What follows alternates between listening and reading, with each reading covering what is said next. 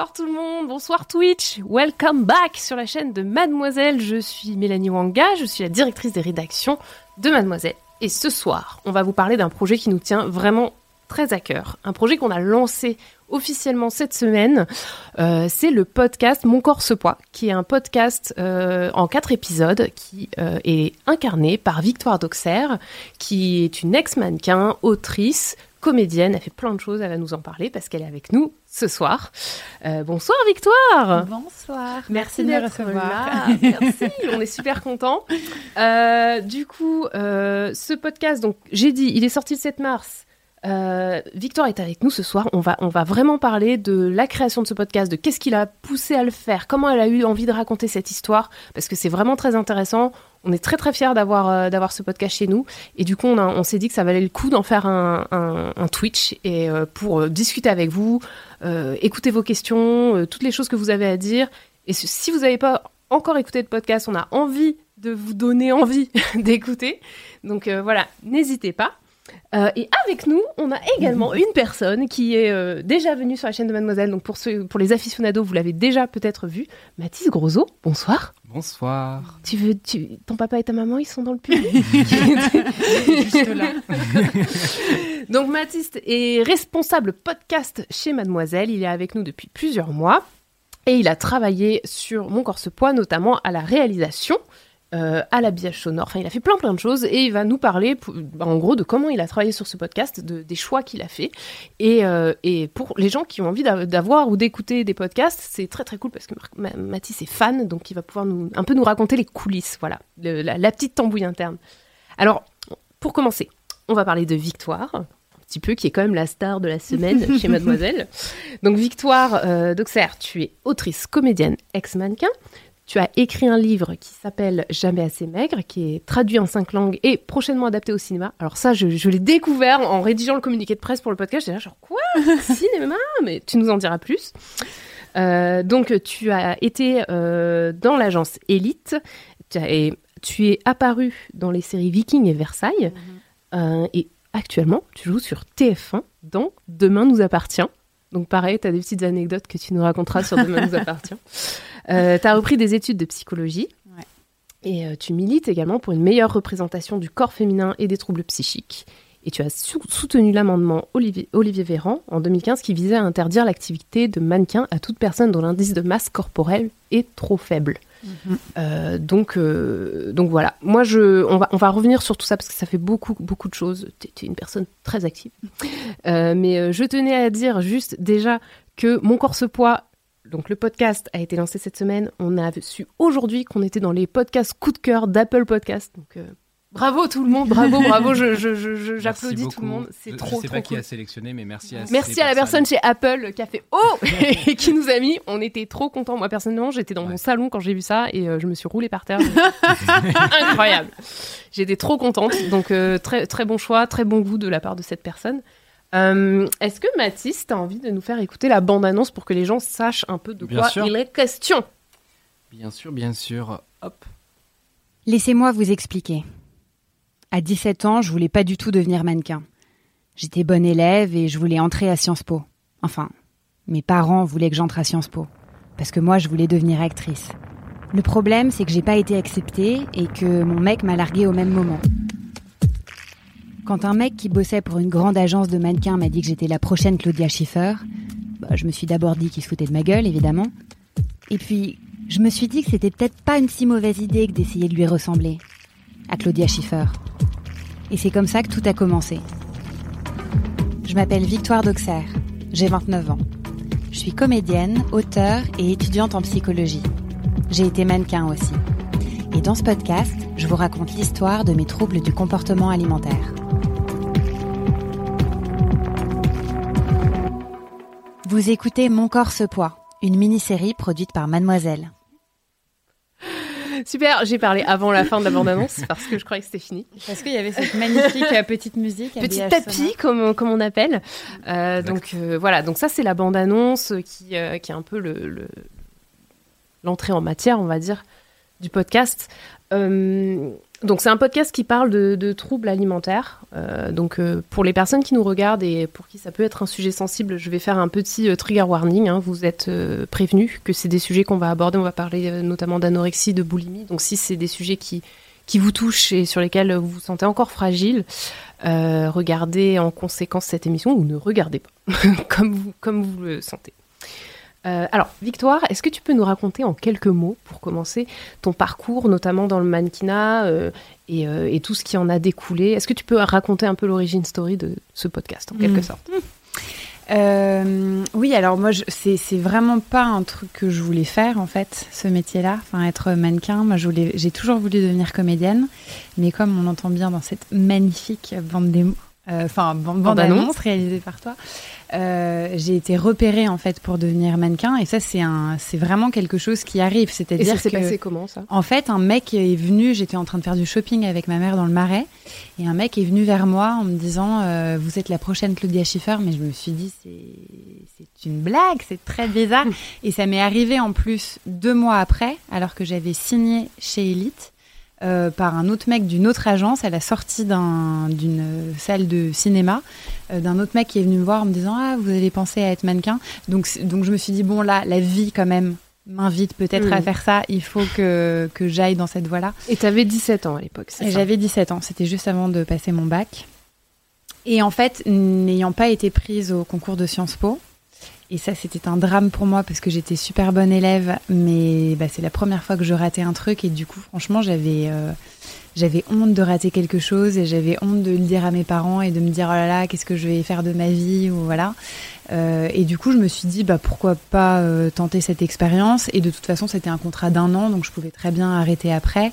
Et c'est vrai que sur le moment, je me suis pas dit que ça allait euh, détériorer considérablement ma santé et mentale et physique. Bah, il faut dire que c'est pas ce qu'on dit en premier pour t'inviter à faire ce métier. C'est sûr. Eh, viens, l'anorexie, ça va Et être super. au contraire, on te dit, euh, tu vas faire partie des plus belles filles du monde, tu vas gagner énormément d'argent, tu vas voyager partout. On, on te dit tous les trucs euh, qui font rêver et qui sont très loin d'être la réalité parce que tu ne gagnes pas des millions, à moins d'être Ah bon? effectivement.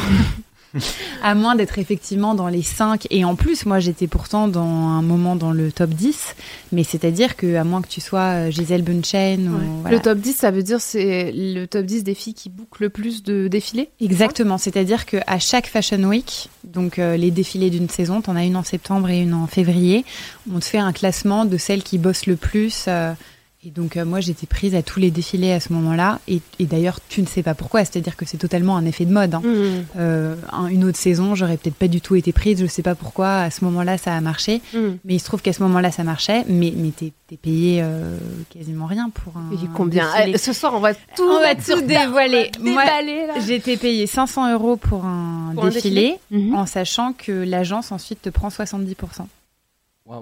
J'ai cru 70 euros, j'étais là, genre, Hum, ça va, 70% Parce que moi j'avais une agence, mais j'étais aussi, euh, j'avais une agence mère. Ouais. Donc Mhm. ça, c'est-à-dire que c'est le mec qui m'avait repéré dans la rue et qui lui en fait décidait dans quelle agence il me plaçait. Mais lui prenait en plus un pourcentage.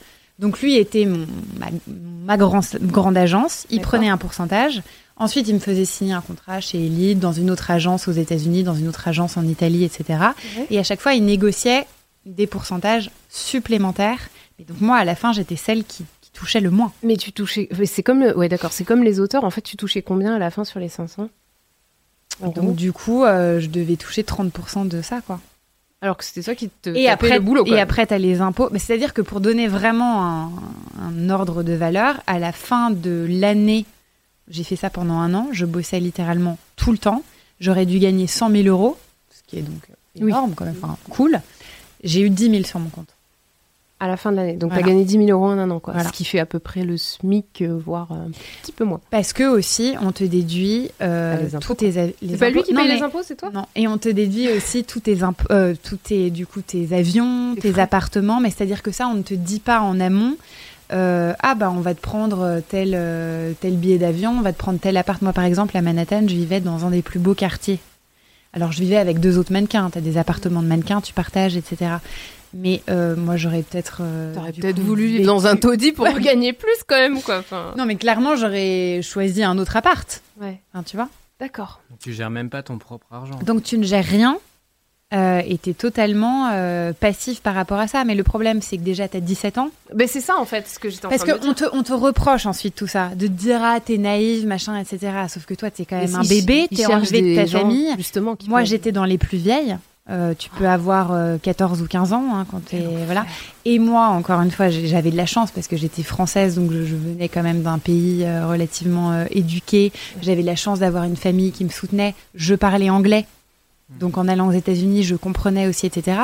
Mais quand on dit à toutes les meufs qui viennent des pays de l'Est, et voilà, mais ça c'est pas un cliché, c'est-à-dire que tu as des nanas qui ne parlent même pas français, même pas anglais, donc ils sont d'autant plus abusés et qui en plus euh, ensuite du coup ont des dettes vis-à-vis de leur agence, c'est-à-dire que moi je gagnais de l'argent, donc en fait quand ils te déduisent tout ça, euh, les frais d'avion, d'appartement, c'est en fait des avances qu'ils te font.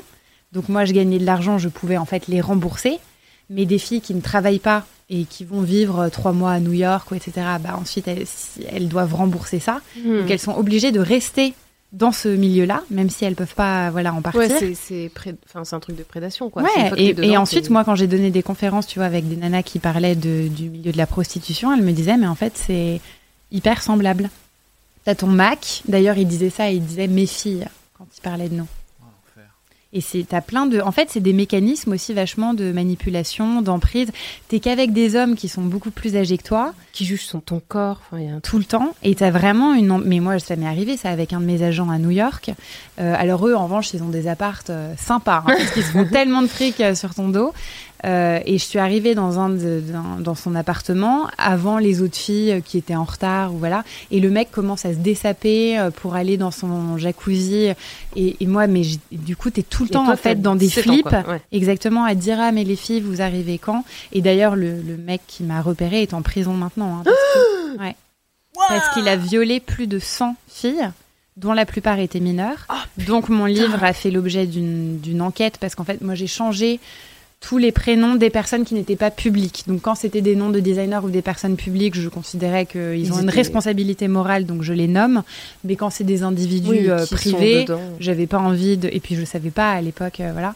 Mais il a violé du coup une des nanas qui vivait avec moi à New York dans mon appartement. Ça, je le savais pas à l'époque, donc je l'ai pas dit dans le livre. Ouais. Et à un moment, j'ai la. Enfin, un an après la publication de mon livre, j'ai la brigade des, des mineurs qui m'appelle en me disant Est-ce que vous connaissez euh, telle personne Donc, euh, Johan Mapaga. Bon, je le dis, je m'en fous, il est en prison de toute façon. Euh, C'est fou. Il est en prison en France ou aux Ouais, États-Unis France. En France. Mm. C'est- lui, il, était, il est français. Mais c'est pas étonnant au final que ce milieu attire justement euh, des Plein de mecs, prédateurs. euh, prédateurs Bien quoi. sûr. Mais ce qui est terrible, c'est qu'ensuite, euh, là aussi, c'est comme toutes les victimes, on, on t'accuse toi. Ah bah oui. Tu n'aurais pas dû être aussi conne oui, d'aller dans un truc comme pourquoi ça. t'en as pas parlé ou même pourquoi tu te plains pas Ça va, t'as tout pour toi, tu voyages dans le monde entier, tu gagnes de l'argent. Pour... Parce que ça fait tellement rêver de l'extérieur et c'est tellement glamourisé euh, qu'on te dit mais t'as été quand même un peu naïve ou non, non. Mais moi, par exemple, je- j'ai des blackouts de, ce, de Bah cette oui, période-là de ma vie. Ton corps te protège. Parce, Ouais. Et puis parce qu'en plus je prenais mais tout simplement des somnifères, parce que j'étais tellement anxieuse tout le temps et puis l'anorexie te rend en plus hyper anxieuse. Euh, mais mon agent pouvait justement m'appeler à 23h en me disant, moi j'étais dans le sud de Manhattan et en me disant va Upper East Side, donc dans le nord de Manhattan pour un casting à 23h. Je lui disais, bah alors là c'est pas possible parce que j'ai enfin, j'ai pris un somnifère, donc clairement je pesais euh, très peu, très bas, euh, enfin 45 kilos pour 1m80. Donc euh, je disais là, je, je vais m'endormir quand même très vite. Il disait, on s'en fout, c'est pour une super grande marque, il faut que tu y ailles maintenant. Je, je me revois arriver au casting et commencer à défiler. Je ne sais pas comment je suis rentrée chez moi. Et je pense par automatisme, enfin j'ai pris un taxi, Mhm. etc. Mais ensuite, c'est sûr que quand j'ai su que ce mec était un violeur et qu'il avait les clés de notre appart, t'as des moments où t'es pas super rassuré de te dire, bah tu te souviens pas de. Mm, mm, mm. de plein de moments. putain, Et donc ensuite, quand les gens te disent, euh, t'as été un peu ceci ou cela, ou tes parents ont pas forcément fait gaffe, mais euh, moi, mes parents ne se doutent pas qu'il y a forcément enfin. des tarés pareils, alors qu'ils ont eu un rendez-vous. Et puis Euh, comme tu dis, ça fait tellement rêver, il y a tellement le côté Ouais. glamour qui est mis en avant que même, je pense, quand t'es parent, euh, si tu sais pas, euh, si Bah, quand tu viens pas du tout en fait de ces milieu, milieux-là, tu vois, c'est te dis dur. pas de- euh, que c'est comme ça que ça fonctionne. Mm. Puis c'est ta vie professionnelle. Enfin, tes parents peuvent pas surveiller ta vie professionnelle, de même qu'ils ne peuvent pas savoir si t'es en train de faire un burn-out au boulot. Enfin, Comme dans tous les métiers, tu fais ça tout seul en fait. Mm. Oui, et puis on peut rappeler aussi que les personnes qui euh, sont victimes d'abus, euh, leur premier truc c'est d'avoir honte. C'est pas mm-hmm. nécessairement d'aller crier sur tous les toits euh, ce qui s'est passé. Ah, arrêtez-le quoi. Donc, Absolument. donc ouais, c'est ok. Et encore, on n'est même pas encore rentré dans les troubles alimentaires. Donc mm. waouh. Voilà une bonne introduction. T'as pris un marteau là. ok. Non, mais je pense que c'est toujours important de rappeler effectivement que la honte est de l'autre côté Mm. Et que quand on subit un abus ou quand on est malade, etc., on n'a jamais effectivement à se dire que c'est une faiblesse ou qu'on a à en avoir honte et que c'est la société qui devrait avoir honte de beaucoup de choses et de mettre ça sur nous. Quoi. Et donc, à quel moment as commencé, dans ta tête, ça a commencé à germer l'idée de raconter ton histoire? À travers le livre, le hmm. podcast c'est une bonne question. En fait, c'est franchement, ça vient pas de moi. euh, là, c'est parce que j'ai rencontré des hommes super euh, qui m'ont redonné quand même aussi vachement confiance parce que moi je peux dire que j'ai pas une confiance énorme euh, après ce que j'ai subi voilà dans la mode. T'as été combien de temps mannequin dans le mode Un an seulement. Un an. Et ça a suffi à bien. Ça a pour. Euh, oui, bah en fait, c'est-à-dire que j'ai quand même du coup malheureusement construit beaucoup mon identité à travers ça parce qu'en plus c'était les mon année, enfin beaucoup d'adolescence et de construction identitaire et tout, et donc de me construire seulement à travers mon corps et les et les rencontres que j'ai faites là-dedans. Ensuite, au niveau de la confiance en soi, ça détruit pas mal. Mais en fait, c'est quand Olivier Véran a fait une loi en 2015 enfin un amendement de loi euh, en disant que voilà ce serait peut-être bien de considérer euh, euh, bah, l'incitation à la maigreur autrement pour lutter contre l'anorexie qui parce que en fait il y a ça sur les podiums mais ensuite c'est toutes les jeunes filles qui peuvent s'identifier à ça et en fait je lui ai écrit un mail euh, parce que bah, à l'époque, il n'était pas du tout ministre, hein, donc c'était très facile. De... là, on peut rappeler, depuis 2020, il est ministre des Solidarités de la Santé de France. Mm. Voilà. Et il a franchement, pour le coup, toujours été très, euh, comment dire, euh, investi dans cette investi, voilà, pour les femmes et la santé publique, etc. Et donc, bah, c'était, enfin, il assez courageux de mettre ça dans le débat public et voilà, parce que c'est tellement économiquement fort la mode en France. Ah, c'est l'identité française. Que hein, à ce moment-là, j'ai rencontré euh, Marisol Touraine qui était ministre et qui me disait mais euh, vous vous rendez compte si euh, les Là, tu te dis, oh là là, qu'est-ce qu'elle va me sortir Je vais pas être contente. si, je sais pas, Carla Garfeld va défiler ailleurs, la France va pas rayonner autant, etc. Parce qu'elle était ministre de la Santé et pas de l'économie. Donc moi, quand on me sort un truc comme ça, j'ai envie de dire, c'est pas le propos. Ok, c'est sympa de savoir euh, ce qui compte le plus pour. Euh, Exactement. Donc c'était pas le cas en l'occurrence euh, d'Olivier Véran qui voulait mettre ça sur le devant de la scène et dire bah, moi j'ai envie de défendre les femmes et toutes les petites jeunes filles et d'ailleurs les jeunes hommes aussi qui peuvent s'identifier à ce modèle de représentation qui détruit tout le monde. Et du coup je lui ai écrit en disant merci beaucoup de faire ça parce que peut-être que voilà cette loi aurait existé avant, ça m'aurait peut-être protégé et protégé plein d'autres personnes. Et il m'a répondu en me disant là pour l'instant la loi n'est pas encore passée mais peut-être que j'aurai un témoignage de vous, euh, ça aiderait peut-être à la faire passer dans l'hémicycle. Donc je lui ai écrit une lettre avec plein d'exemples. Il l'a lu. Ça a peut-être euh, voilà, aidé à faire passer la loi. Donc la loi est passée. Il a du coup donné ma lettre dans les médias. J'ai été interviewée à ce moment-là. Et en fait, celui qui allait devenir mon éditeur, Jean-Baptiste Bourra, m'a repéré à ce moment-là. Et c'est lui qui m'a contacté mmh. et qui m'a dit euh, Est-ce que peut-être ça vous dirait d'en faire un livre? Parce que je pense que c'est important.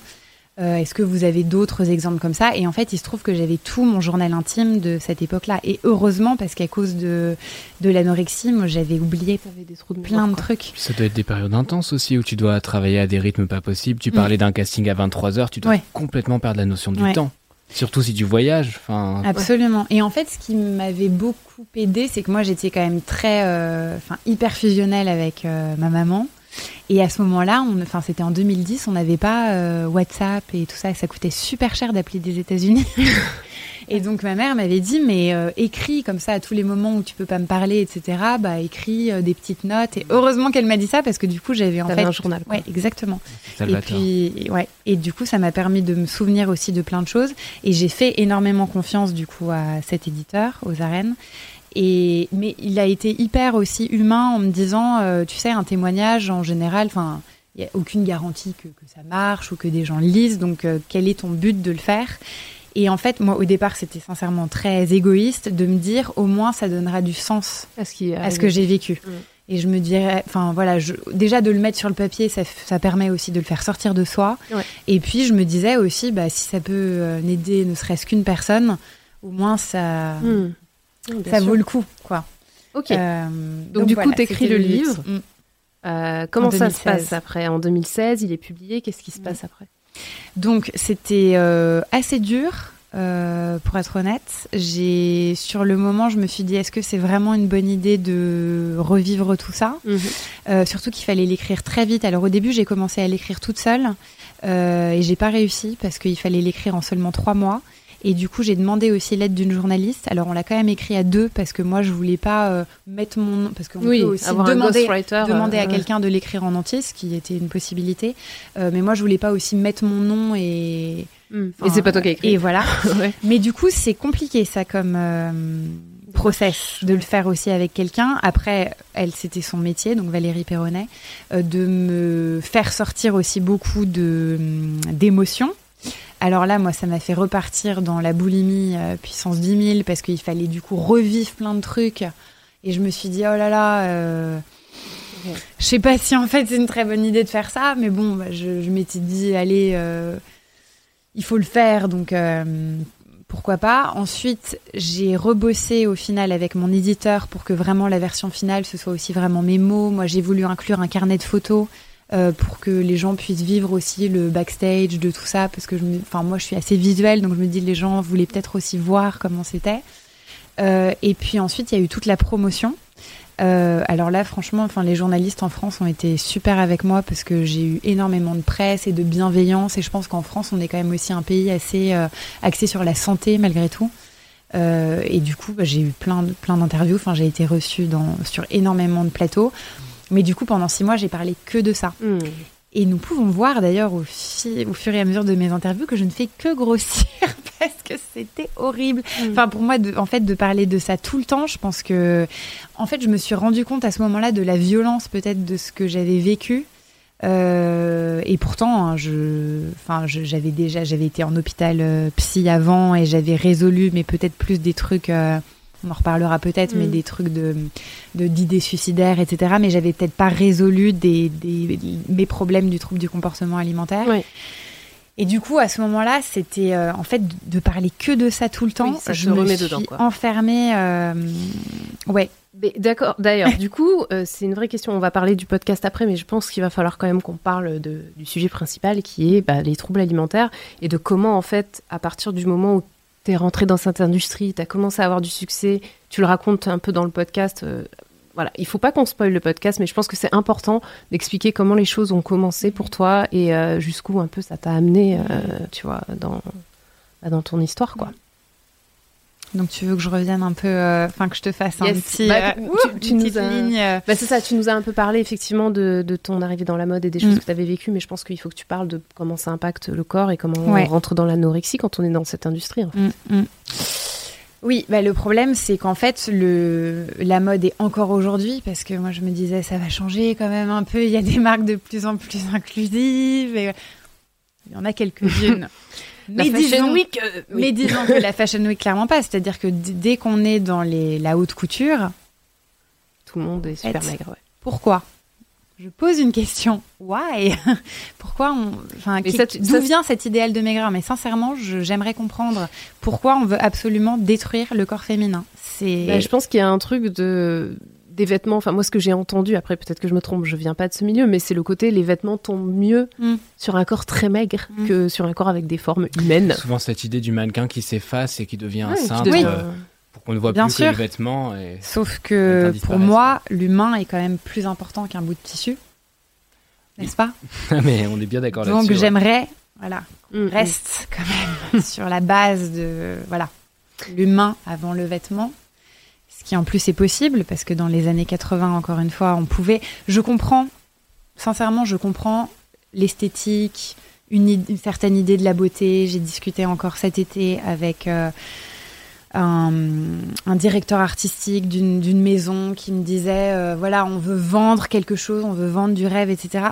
À la limite, enfin franchement très bien, on n'est pas obligé peut-être toujours de représenter la société, peut-être, euh, mais que ce soit pas au détriment de la, De la santé. Moi, c'est le, le seul truc en fait pour lequel je me bats. C'est que le, la mode a un pouvoir énorme en fait. Enfin, c'est un média mais qui touche des, des, millions, des milliards de personnes. Donc, elle a une responsabilité publique. Mhm. Et, donc, euh, pour moi, il n'y a aucune excuse quand les gens à chaque fois rebondissent en disant non, mais c'est la faute des agents, c'est la faute des photographes, c'est la faute des designers, mais c'est la faute de tout le monde. On est tous adultes, donc on a tous une responsabilité. Et ensuite, nous tous aussi dans la société, euh, hommes et femmes, on peut changer ça. C'est-à-dire que, par moi, à mon petit niveau, je n'achète pas de magazine féminin, par exemple, parce que ça m'insupporte de voir une couverture avec dire non, mais euh, ce mois-ci, c'est plus size. Sauf qu'ensuite, on va te dire le régime de l'été, et ensuite, aimez-vous comme vous êtes, et ensuite, on a l'annonceur d'une grande euh, euh, marque avec une mannequin rachitique. Mais c'est pas possible. Enfin, si on défend les femmes, il faut être aussi à un moment cohérent. Alors oui, ça va contre des valeurs économiques, ça j'ai bien entendu le message, c'est toujours le même problème. Mm. Mais je pense que, en fait, si, tout le monde est en mauvaise santé et tout le monde crève, il y aura plus d'économie non plus. Enfin, il y a un moment, il faut mm. aussi euh, réfléchir en termes. Et du coup, c'est toi, ce qui s'est passé, c'est que quand tu as commencé, on t'a dit, t'es trop grosse. Alors, Alors on m'a dit, il faut rentrer dans du 32. D'accord. Voilà. Et je fais 1m80. Donc rentrer dans du 32, c'est être extrêmement maigre. Enfin, je veux dire, il n'y a, il n'y a pas de, de Puis déjà, même à la base, tu étais mince, c'est-à-dire que tu faisais 52 kilos, c'est ce que tu dis dans 56. le 56. C'est quoi C'est un 36 Ouais. 36, c'est déjà pas grand. 1m80, oui, mm. c'est... C'est en dessous de la moyenne nationale qui, rappelons-le, je pense, c'est de 40 ans en France. En plus. Les femmes font du 40 ans moyenne. Donc c'est déjà pas du tout représentatif, de toute façon, de la population. Et il fallait aller effectivement vers cette... Euh, et donc, cette extrême, maigreur. Et alors, là où, c'est, où il se dédouane tout le temps, c'est qu'on ne m'a pas dit il faut que tu maigrisses. Ah On t'a pas dit il faut maigrir, on t'a dit non. si tu veux être casté en septembre. Voilà, on m'a dit il faut. Alors, on m'a dit il faut que tu entres dans du 32 et on a menti sur mes composites. Donc, les composites, c'est les petites fiches euh, qu'on donne au casting avec nos mensurations. Et là, en fait, on prend nos tours de poitrine, euh, taille, hanche. Et au niveau des hanches, on a menti au niveau de mes mensurations. Donc, je, sais, je voyais à combien il fallait que je sois. on t'avait gentiment donné un objectif sans te dire. Euh, Exactement. Mm. Et donc, j'avais l'été pour euh, la Fashion Week pour entrer dans ce fameux tour de hanche. Sinon, je savais que je n'allais pas entrer dans les vêtements.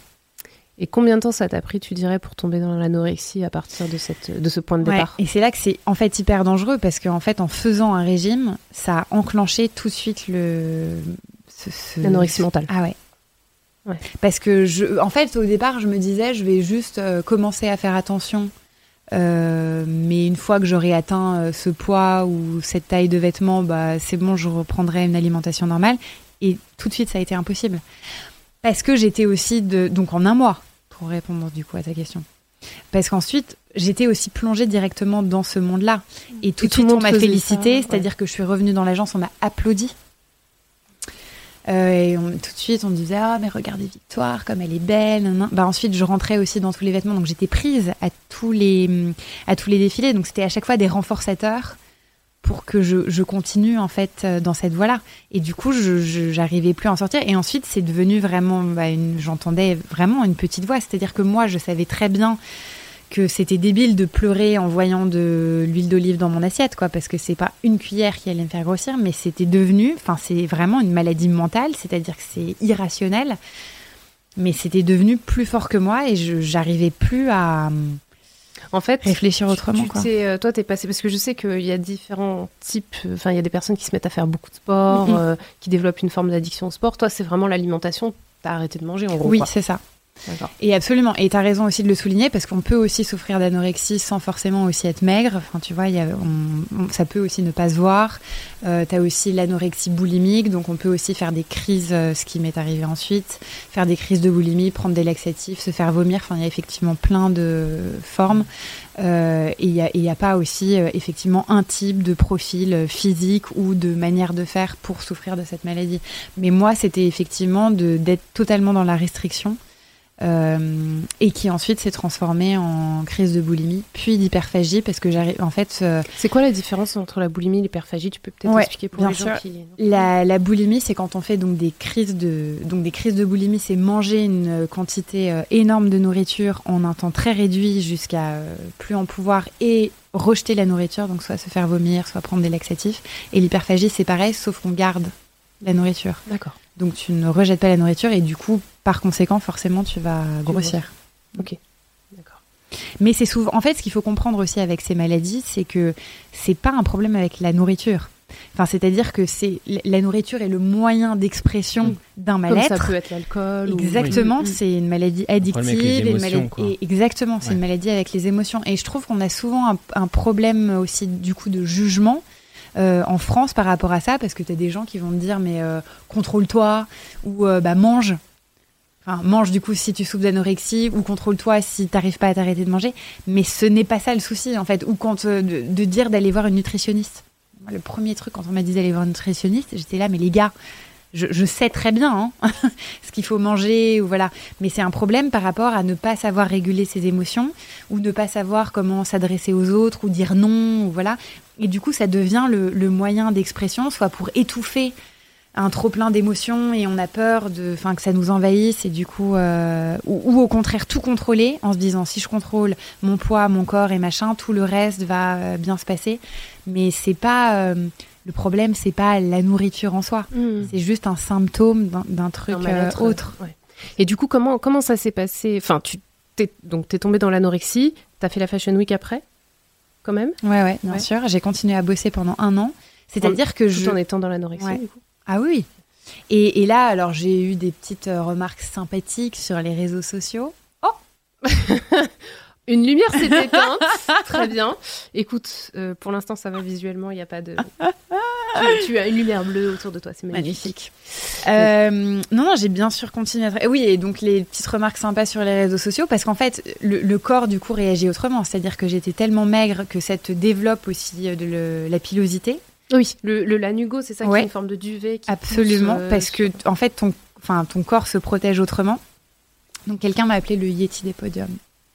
C'est hyper sympa. C'est un journaliste, ça, tu disais euh, dans le Non, podcast ah, je sais pas, si c'était un journaliste. Enfin, c'est mon. En fait, t'as une fiche, man... enfin, t'as des, des fans ou je sais pas, des fiches mannequins. euh, Bon, après, t'as aussi des gens qui te disent, tu ressembles à un mec, tu nan, nan, nan. Mais moi, j'avais même pas remarqué. Enfin, évidemment, me- j'allais dire, remarqué que tu. j'allais dire, évidemment, je me rase. Je retire cette Ah, pensée, ah, cette phrase, ouais. mais il fallait se raser de partout. Ouais, bien sûr. Parce que les critères, c'est quand même, moi, il fallait que j'ai la peau la plus blanche, limite, euh, je devenais verte translucide parce que j'avais pas le droit de bronzer. Il fallait pas que j'ai de muscles, donc euh, Pas je- de sport. pas de sport. Euh, parce que ça, c'était si tu fais Victoria's Secret, tu peux, mais les autres, Fashion Week, il fallait pas être musclé. Euh, et il fallait être euh, épilé d'absolument partout, mais c'est-à-dire même les bras, euh, voilà, et les cuisses, alors que moi, je me rasais que les jambes, enfin le bas des jambes, quoi, pour, pour être très précise. Et les jambes. Et du coup, les jambes, en fait, comme si tu veux, tu peux avoir vachement froid parfois dans les grandes salles de podium et tu as des projecteurs qui te viennent de l'arrière. Et donc, du coup, bah, si t'as la chair de poule, voilà, t'es hyper intéressant comme remarque, mais du coup, on me. On m'avait Wow. fait cette réflexion de dire le Yeti des podiums. Et parce que tu as plein d'autres, évidemment, euh, trucs euh, pour le corps. hein. C'est-à-dire que tu as quand même le, le cœur qui ralentit. Donc tu peux mourir de crise cardiaque. C'est quand même la première maladie psychiatrique mortelle, enfin là où tu as le plus de, de mortalité. Euh, tu fais de l'ostéoporose parce qu'en fait, tu te bouffes de l'intérieur. Donc, euh, bah, parce que tu te tu- bouffes les os, les muscles, euh, absolument. Mais même tes neurones, hein. enfin, c'est-à-dire, on dit que les mannequins sont connes, mais t'es tellement ralenti. euh, Surtout si tu prends des somnifères parce que t'es anxieuse et tout. Bien sûr. D'accord. Ok.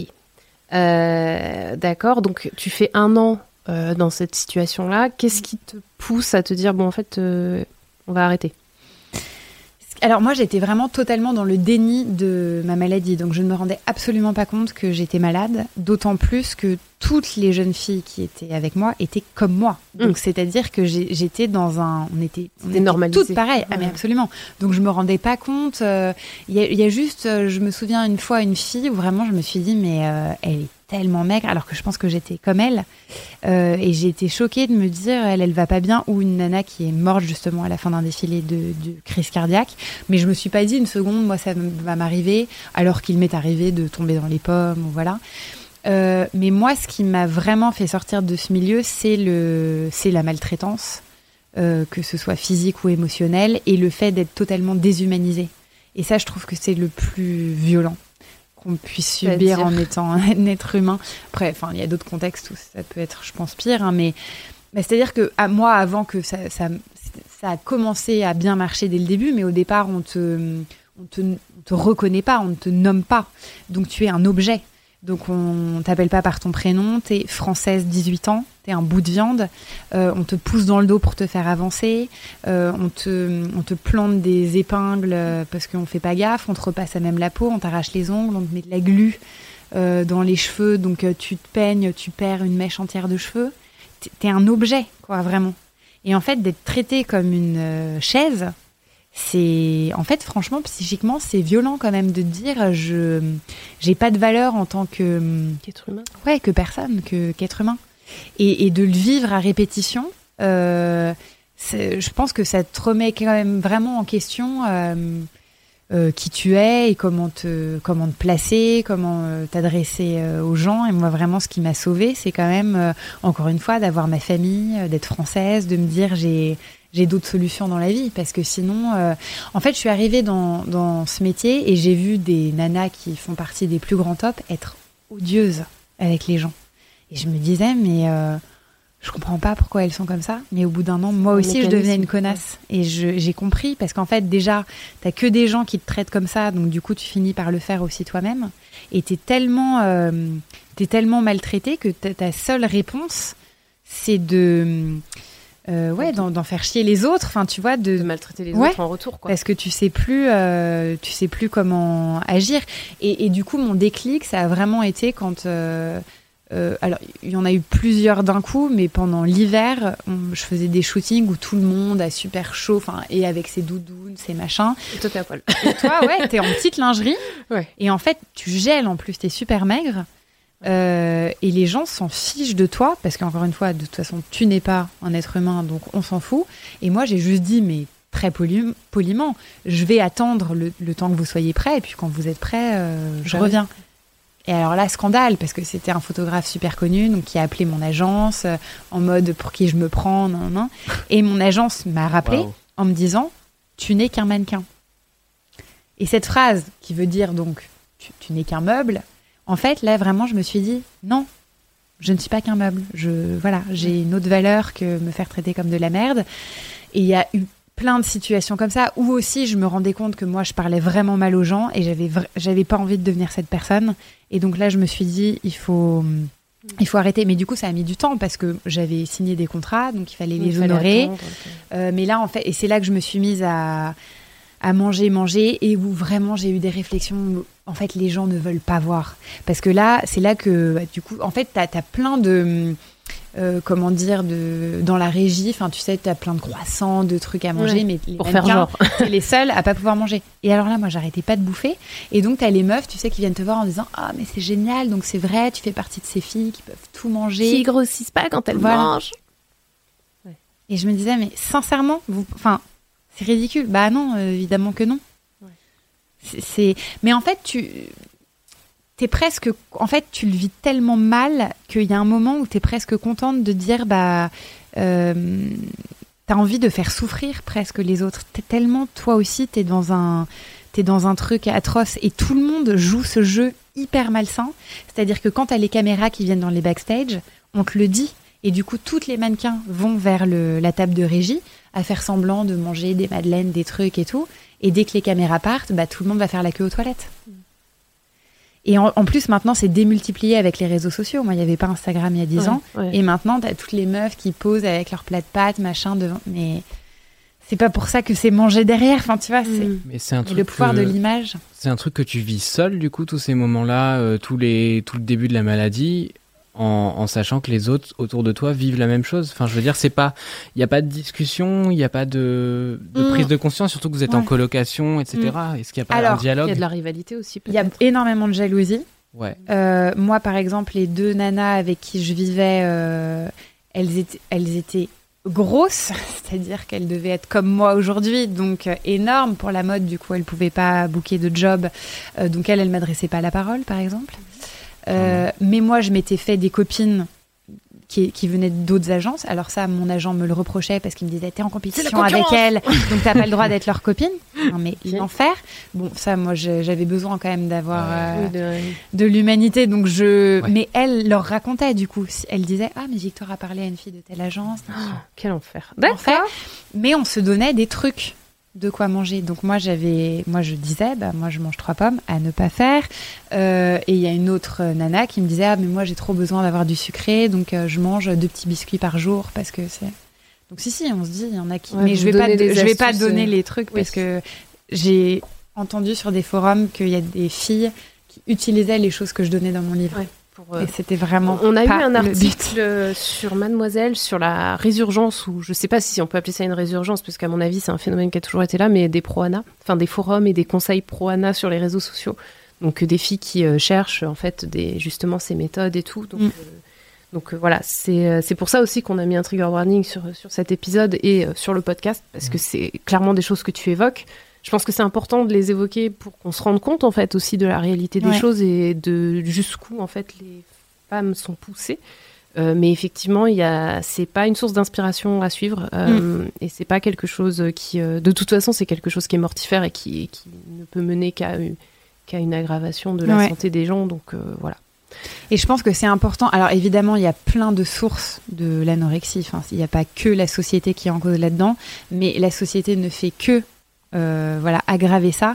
Et donc je pense que c'est important à chaque fois quand on, se regarde et quand on veut se dire à quoi je veux se ressembler, de se dire moi sincèrement à quoi je veux se ressembler sans le regard de euh, la société, des magazines, de mon mec, de mes amis, parce qu'on on est tellement sous plein de filtres, quoi. De ma mère, non, je dis ça, non mais exactement. Je dis ça, c'est une semi-blague parce que je pense que les darons font beaucoup de mal. Enfin, je, le vois dans pas mal de témoignages de mes potes. On a aussi une bonne génération euh, de nos darons qui se sont pris un backlash, je pense. Euh. Bah, on en parle beaucoup en ce moment. Euh, bah, qui elles-mêmes sont avec toute l'histoire ouais, de Britney. De... Enfin, en fait, il y a un gros retour qui est en train de se faire sur les années 2000, qui était avec les pantalons taille basse, pour ceux d'entre nous qui étaient jeunes à l'époque.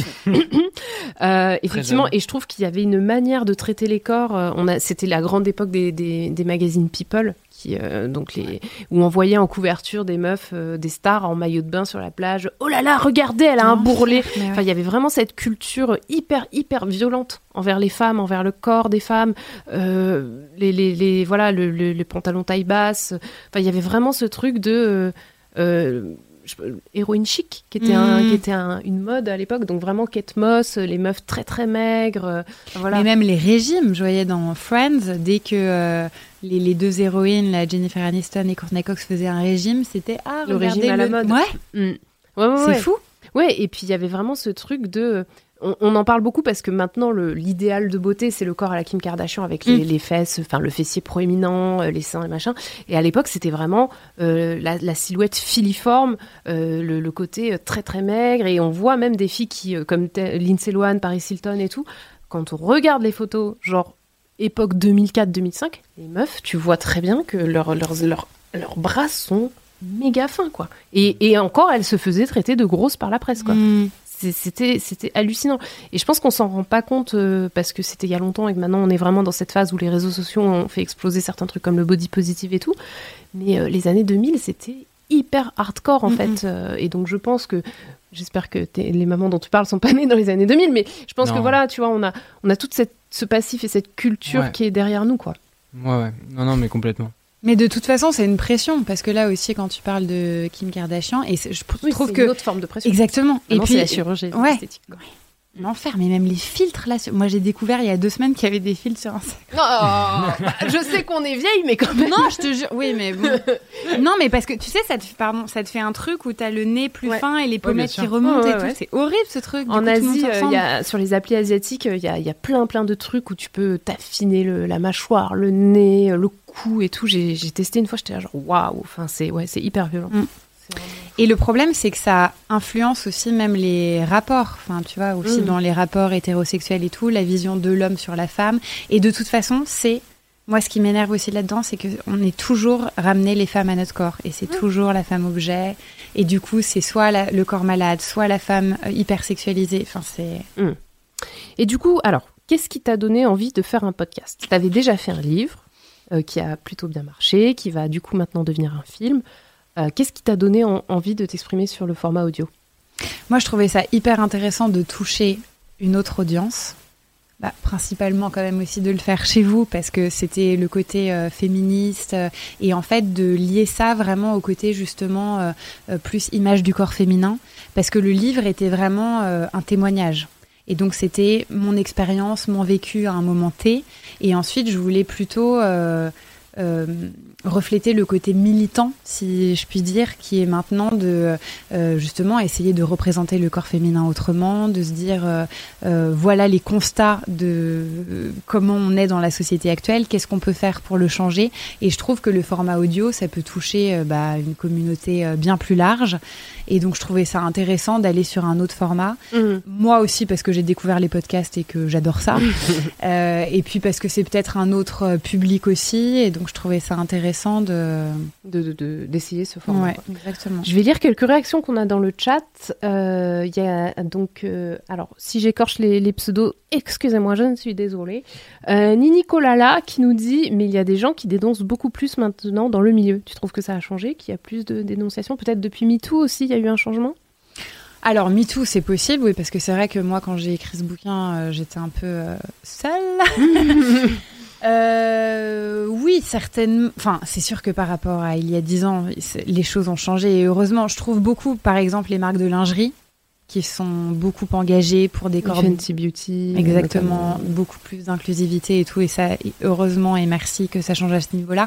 Mais je trouve que c'est quand même beaucoup sur euh, les trucs un peu mainstream, quoi. Mm. Et que la haute couture. et que la haute couture, donc ce qu'on considère quand même encore comme étant le truc hyper élitiste, bah ça reste, euh, enfin quand on voit la dernière Fashion Week, ça reste les corps hyper maigres, ou sinon ça va être le coup de com, euh, on va prendre une mannequin noire, une mannequin asiatique, euh, une, man- une mannequin plus size pour un peu cocher la case, mais est-ce Oui. que ça reflète vraiment les valeurs de la maison?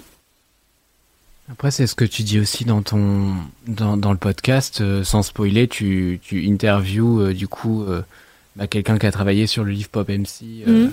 je- Jean-Victor Blanc, ouais. Voilà, Jean-Victor Blanc, exactement, et qui parle du fait qu'il y a un côté un peu classe là-dedans aussi, euh, dans le sens où il y a un vrai phénomène de distinction sociale de le corps bourgeois est un corps maigre, euh, le corps bourgeois est un corps qui se contrôle, euh, Mm. en, en distinction à, à ces pauvres qui mangent n'importe quoi sur leur canapé parce qu'ils ne travaillent pas, euh, Ouais.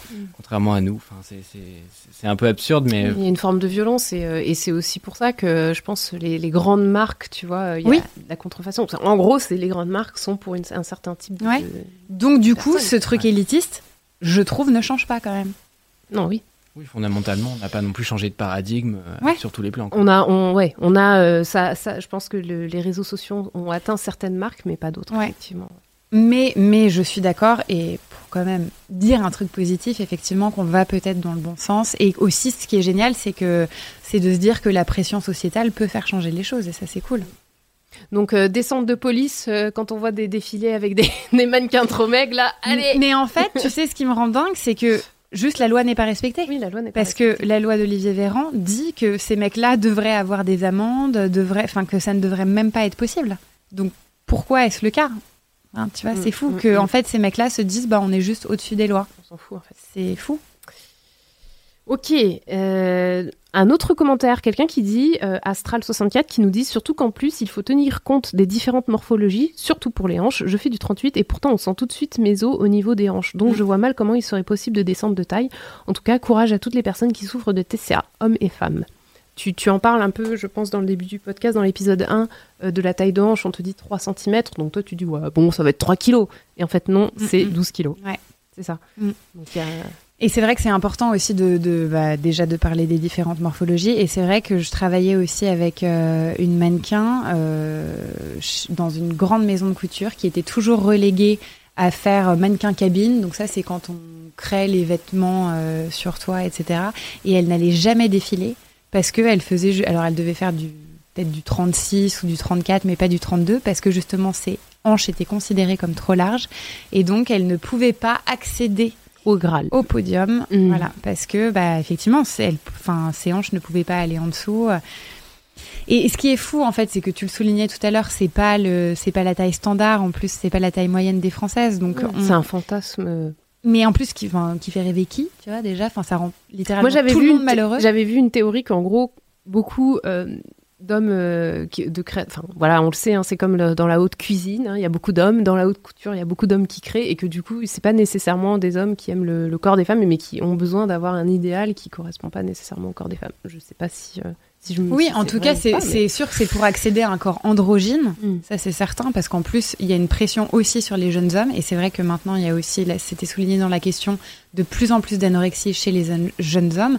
Mais le problème, c'est que, encore une fois, si c'est pour arriver à un idéal qui est au détriment de la santé, euh, bah, c'est pas possible. pas possible.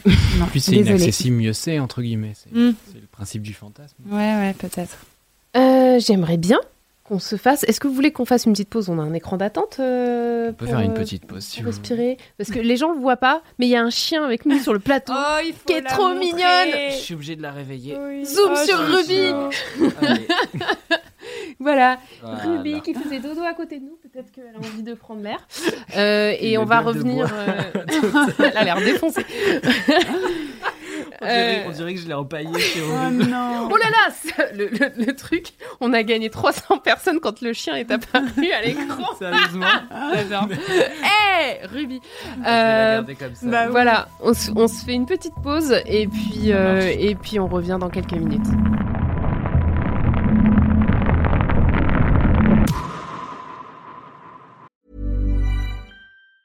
Planning for your next trip? Elevate your travel style with Quince. Quince has all the jet setting essentials you'll want for your next getaway, like European linen, premium luggage options, buttery soft Italian leather bags, and so much more. And it's all priced at 50 to 80% less than similar brands. Plus, Quince only works with factories that use safe and ethical manufacturing practices. Pack your bags with high-quality essentials you'll be wearing for vacations to come with Quince. Go to quince.com slash trip for free shipping and 365-day returns. On est de retour avec Ruby. Alors Ruby est devenue la mascotte du chat. Ça va Ruby? Oh, oui. Oui, oui, oui. Ok, donc on est de retour, on est en live, euh, en direct avec euh, tellement baillé. Euh, Ruby. tellement baillé, pardon. Ah, c'est fatigant en même temps, attendez. et, Mais et- et j'adore, on a complètement lâché le. dans- on est là, genre, ah, Ruby, Tu hein. peux partir, c'est. Et donc Ruby Ruby 2022, on nous dit dans le chat, très bien. Euh, euh, du coup, on est avec Victoire Doxer qui nous parle de son expérience en tant qu'ex-mannequin euh, autour du podcast qu'elle a créé pour Mademoiselle qui s'appelle Mon corps poids et qui est sorti cette semaine. Du coup, Mathis est avec nous. Mathis est le réalisateur de Mon corps poids.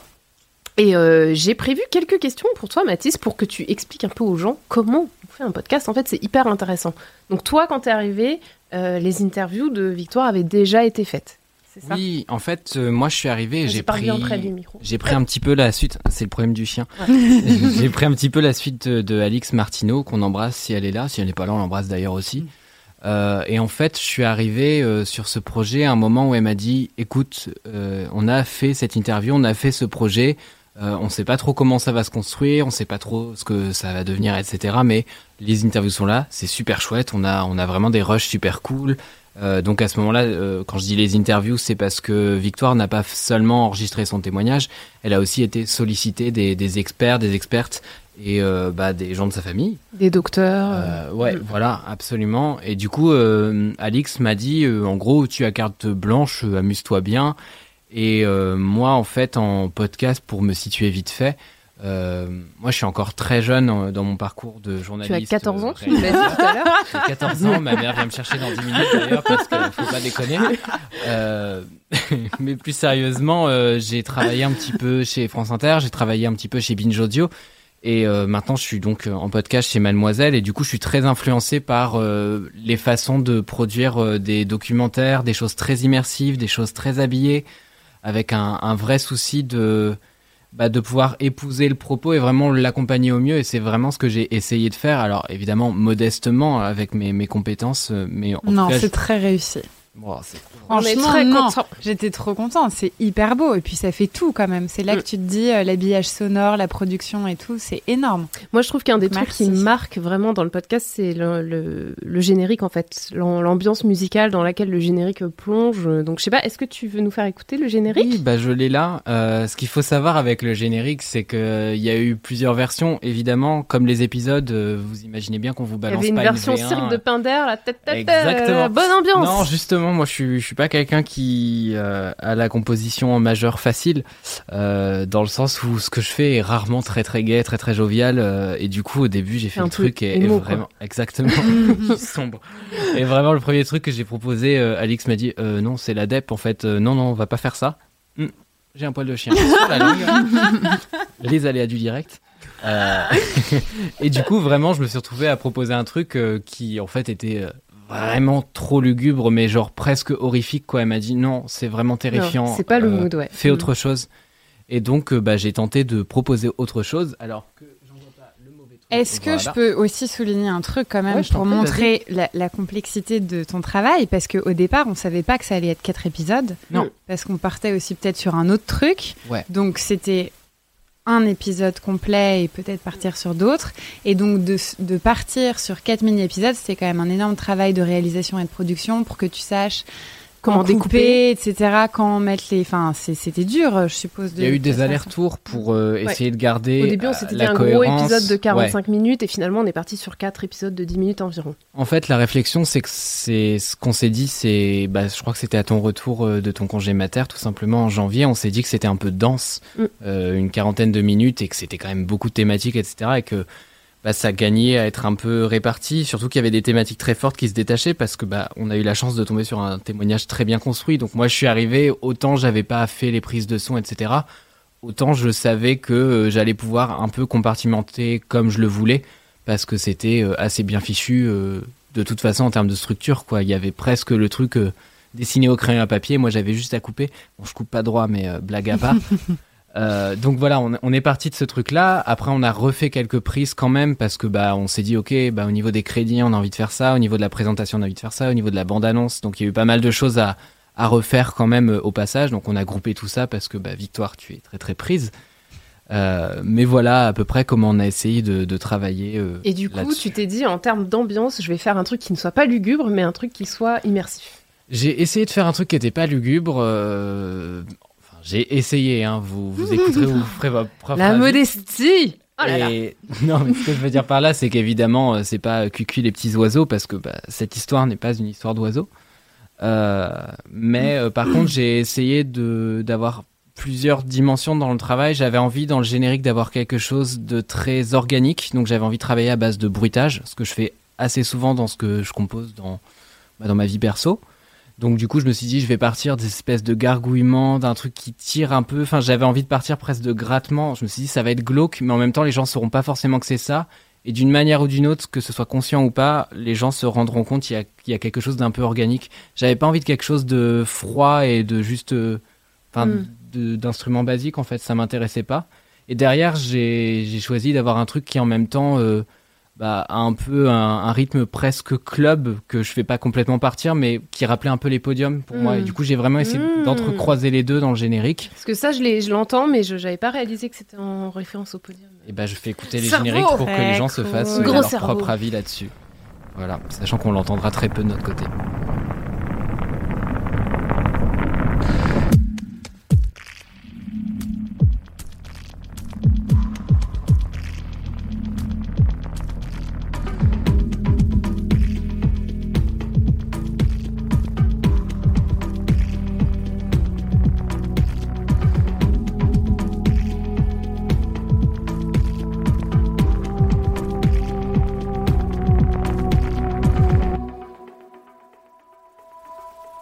Donc ça, en fait, c'est tu t'es, t'as pris une instru que t'as enrichi, c'est ça un peu?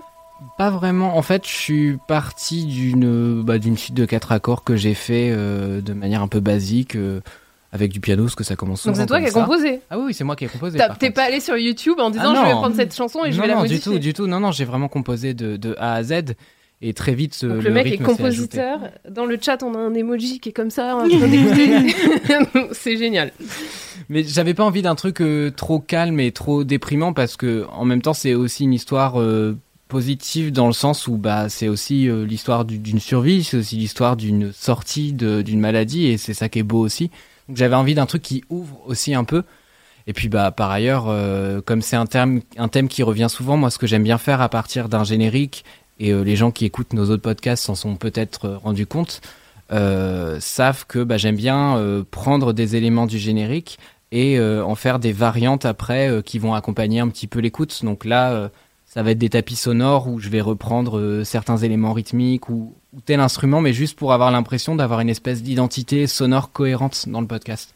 Moi, c'est ça qui m'intéresse euh, bah, quand je fais le truc. Et en fait, enfin, quand je compose la musique, je le pense pas comme un exercice différent presque du montage et de la réalisation du podcast. Je le pense vraiment comme un truc très complémentaire parce que bah telle façon de faire résonner une voix ou de faire entrecroiser des témoignages, bah c'est autant de réponses. à- Enfin, ça va pas se répondre pareil selon euh, s'il y a de la musique, s'il y en a pas, à quoi va ressembler cette musique. J'ai l'impression d'avoir le plein contrôle sur le truc et Mm. moi qui suis un contrôle fric, ça me rend très heureux. Voilà. Non, c'est vraiment super. Euh, en t'écoutant parler, ça m'a fait penser au compositeur de Succession qui est là, genre oui, j'ai voulu euh, mélanger le hip-hop avec la musique classique. Je suis là, putain, les mecs sont, sont incroyables, incroyables. Non, euh, franchement, super. Moi, je, je me demandais aussi comment tu avais procédé justement sur ce découpage en quatre épisodes au final, parce qu'on est parti d'un gros épisode qu'on a découpé Ouais. en quatre petits.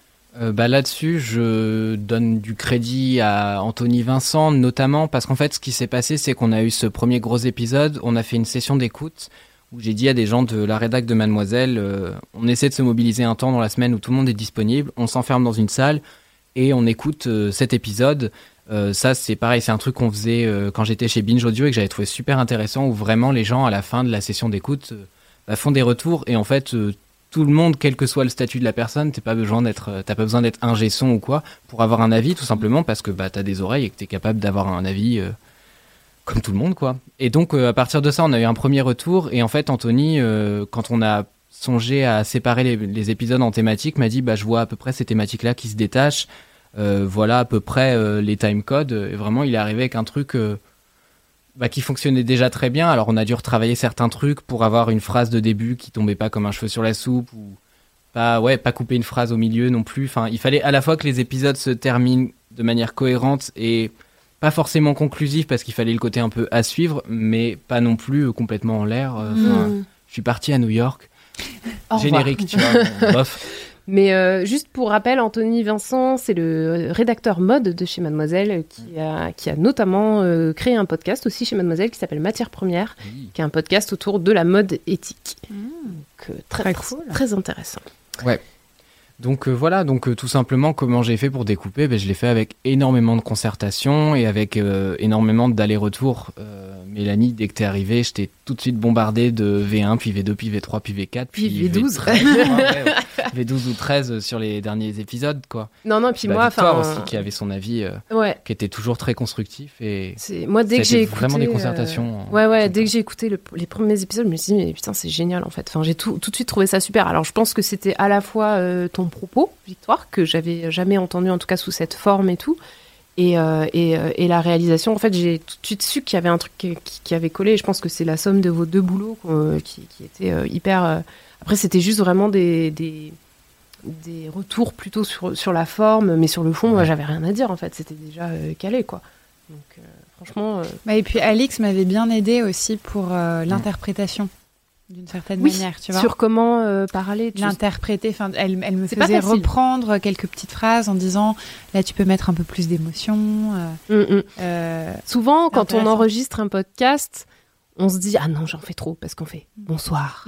Et en- dans la vraie vie, on dit pas bonsoir, on dit bonsoir. Du coup, on a tendance à parler comme dans la vraie vie, alors que dans un podcast, plus tu parles lentement et plus tu mets bah, de l'émotion comme tu dis, ou plus tu détaches les mots, et plus l'auditeur en fait quand il écoute. Euh, bah, la parole peut pénétrer. euh, alors que c'est vrai plonger, que voilà, c'est vraiment un truc à prendre en fait quand on enregistre le podcast, euh, à justement apprendre à ne pas être monotone dans ton ton, à mettre des fois monter plus haut, des fois descendre plus bas. Et ça, moi, je trouve que tu le fais très bien dans le. Dès, dès l'intro, en fait, on entend quand tu quand tu dis euh, laissez-moi vous raconter. Enfin, tout de suite, on rentre dedans, on fait vas-y raconte. vas-y. Donc ça, ça marche, ça marche très très bien. Euh, Est-ce qu'on parle du titre du podcast? Oui, alors Qui là, a trouvé ce titre? Alors là, euh, Hum, je crois que c'est soit Mimi, soit Anthony. C'est, Hmm, je crois que c'est Anthony. Je suis pas sûr. On s'est euh, Anthony est partout quoi. On s'est fait une discussion euh, titre. Alors moi, évidemment, je suis revenu avec euh, 14 jeux de mots et évidemment, Mimi m'a dit bah non. Parce que, euh, alors, faut savoir que Mathis est un des, des membres officiels du club des jeux de mots. Il y a toi et Marine Normand dans Voilà. ce club. Donc président et euh, trésorier. qui est qui On vous laissera faire la répartition vous-même. Mais c'est vrai que ouais, j'aime beaucoup les jeux de mots, mais bon, évidemment, ça se prêtait moyennement au sujet. Enfin, je veux dire, euh, on n'est pas sur un podcast super léger. Donc euh, voilà, quand je suis arrivé avec euh, Christina Cordula, euh, bon, euh, Mimi m'a dit bah non, bah non Mathis. l'ai pas reçu celui-là. Bien sûr que non, tu l'as reçu. Donc voilà. Non, non, il y a eu plein de tentatives. initialement, ça s'appelait Le corps féminin dans tous ses états, qui était un titre de travail, mais qui était un titre très long. euh, et qui était aussi un titre pas forcément très clair, parce qu'en fait, au début aussi, on ne savait pas où on allait s'arrêter dans euh, bah, justement cette exploration des normes féminines. Mm. Et euh, en fait, on s'est dit, ok, le, le témoignage se suffit à lui-même pour vraiment faire une, une mini-série complète quitte à euh, pousser ensuite sur des, sur des saisons 2. Mais en fait, euh, là, tel que c'est, ça doit sortir en un bloc, quoi. Et ça a été un peu la réflexion, et à partir de là, on s'est dit, bah oui, mais du coup, on peut plus garder le titre Le corps féminin dans toutes ses Mm. étapes parce que c'est trop vague. Mm. Et avec Mon corps, ce poids, on a trouvé un truc très concret, en fait, qui permettait de vraiment bah, articuler euh, les enjeux très clairs euh, du podcast, quoi. Parce que on aurait dit Mon corps, mon poids, ça aurait simplement été. euh, Mm. juste un truc de contrôle, alors Mm. que là c'est vraiment un truc de fardeau quoi. Il y avait vraiment un double sens qu'on a trouvé super intéressant dans le titre d'Anthony et qui était très chouette. Et oui, je suis désolé moi aussi que les jeux de mots en titre de Et podcast, été euh, refusé par la fédération. Mais si vous, si vous saviez le nombre de jeux de mots que j'ai proposé aussi pour euh, le seul avis qui compte, euh, Oui, mais il y a un autre truc où tu avais proposé des jeux de mots, je sais plus c'était quoi. Euh, bah un coup de pied dans les urnes, non? Oui, oui, oui, un coup de pied dans les urnes qui est notre podcast autour de la de l'élection présidentielle. Donc moi je suis très contente du titre, hein, mais on a eu des trucs. On a eu Président Evil, on a eu, enfin, je, je- c'était voilà, tout à chaque fois qu'il y a des Orensto titres, euh, on est on est choqué mais jamais déçu. Eh ben non, mais moi, moi j'adore ça, je trouve ça très drôle, mais après ça m'empêche un peu de travailler sur le reste, donc faut pas faire ça à n'importe quelle heure de la journée non plus. Euh, ok, donc on a aussi trouvé une mécanique assez sympa sur le titre des épisodes. Mhm. On est parti Ouais. sur le poids 2. Euh, comment, comment ça s'est articulé? Alors ça c'est l'idée de Victoire, donc je pense que je peux Victoire. lui passer la parole. Bah ça, c'est vraiment, euh, je l'ai décliné en fait. De... Moi, je suis très jeu de mots aussi. Et en Une fait, nouvelle euh, membre du club En fait, je me suis dit, je, je suis partie un peu dans mon délire et là, je me suis dit, il faut que tu t'arrêtes tout de suite parce que sinon, ça va durer très longtemps. Quand j'ai voulu trouver un titre à mon livre, je pense que j'ai envoyé 200 idées à peu près à mon éditeur qui n'en a choisi aucune. Euh, Et qui a choisi lui-même le qui a choisi son Je titre connais. et sa couverture et c'est mieux. qui est jamais assez Assez maigre. maigre, voilà. Euh, et du coup, euh, là, je me suis dit, mais en fait, en, en voyant ça, euh, le, enfin, mon corps se poids, je me suis dit, ah, mais en fait, euh, on- enfin, oui, je déjà, je trouvais ça super, ce titre-là. Et c'est vu, en fait, je me suis dit, ah, je sais pas, ça m'est venu ensuite d'un coup et de me dire, mais en fait, en écoutant chaque épisode que m'envoyait Mathilde, je me disais, ok, quel est le thème de cet épisode-là? Et là, je pense que c'est euh, la perfection, là, c'est plutôt le, euh, la- les injonctions de la société, euh, là, ça va être la culpabilité, la honte. Et du coup, je me disais, ah, bah, pourquoi pas reprendre, du coup, le poids 2 et ça peut marcher. Et je crois que vous en avez changé un. Oui. L'existence ou la vie, c'est toi, Oui, Mélanie, c'est qui en a c'est changé. sur la fin. Oh là là. Donc, On euh, sait qui a travail fait quel d'équipe, changement. Travail d'équipe jusqu'au Yes. bout. On Yes. crédite ici. Ouais, exactement. Non, c'est non, mais c'est vraiment, c'est vraiment cool parce que pour le coup, moi, j'ai travaillé sur plusieurs podcasts avant d'arriver chez Mademoiselle et, et généralement, je travaillais à une, deux, trois personnes maximum. Et là, c'est vraiment un, une eff- un effort d'équipe en fait, où euh, il y a au moins cinq personnes qui ont contribué Ouais. euh, fortement euh, au produit euh, final qui est ce podcast. Donc c'est très très cool de voir, euh, ben, de voir le résultat. Donc c'est cool de porter un, un truc dont on est fier et qu'on a envie de pousser. Et, euh, et c'est très cool aussi de voir. euh, bah là, il, il commence à vivre le podcast, mais c'est cool de voir qu'il a déjà une petite réception, qu'il y a déjà des gens qui ont envoyé des messages en disant que ça les avait touchés et tout. Mm. Et euh, bah, peut-être que tu peux nous en parler, toi, Victor, parce que tout à l'heure, tu m'as dit que c'était important pour toi, à travers le livre et à travers le podcast, de pouvoir, bah, de pouvoir peut-être toucher les gens. Mm. Euh, en quoi c'est important euh, en racontant ton histoire? Oui, je pense que c'est vraiment mon but principal maintenant. Enfin, je me suis vraiment engagée pour euh, la déstigmatisation et la prévention des troubles psychiques. Et c'est vrai que c'est ce qui résonne le plus en moi. Enfin, dès que j'ai un message euh, d'une jeune fille ou d'un jeune homme, ou... c'est beaucoup de hum, membres de la famille principalement qui m'écrivent aussi. Euh, en me demandant euh, comment je peux aider telle personne ou quelqu'un qui me dit euh, je me reconnais là-dedans et ça m'a tellement aidé de sortir de l'isolement parce que je pense que quand on souffre en fait de quelque chose et principalement d'un trouble psychique, on peut vraiment se sentir extrêmement seul et on ne sait pas forcément où trouver une information ou trouver de l'aide. surtout que enfin il y, y, a tellement de disparités sur le territoire français. À Paris, à la limite, ça peut être relativement facile de trouver de l'aide, mais on peut se retrouver autre part ou aussi en tout dépend de, son milieu, euh, là aussi de sa couleur de peau. Enfin, il y a des, voilà, des inégalités énormes. Et du coup, c'est vrai que quand je reçois un message de quelqu'un qui me dit, bah, ça m'a un tout petit peu aidé dans mon parcours ou ça m'a aidé à me sentir moins seule, bah, je me dis, enfin, le truc est réussi, quoi. Enfin, il mm. suffit d'une voix. Et c'est pour ça aussi que je me disais, le podcast, c'est cool parce que ça peut toucher plein de gens. C'est gratuit. Euh, c'est ouvert à tous. Enfin, c'est trop bien. Parle-nous, Victoire, du film. Jamais assez maigre va être adapté en film. Mhm. Qu'est-ce qui se passe? Comment? Quand? Euh, Où ça en est? Alors ça, c'est un long processus. Hein. C'est-à-dire que là, il faut être patient. Mais en fait, j'avais euh, joué dans la série euh, Viking, une mhm. série américaine. J'ai regardé la page, tu as une fan page sur Wiki, le wiki de ah Viking. J'ai trop rigolé. une capture d'écran de toi qui est comme ça. Ah en rousse en train de buter un mec.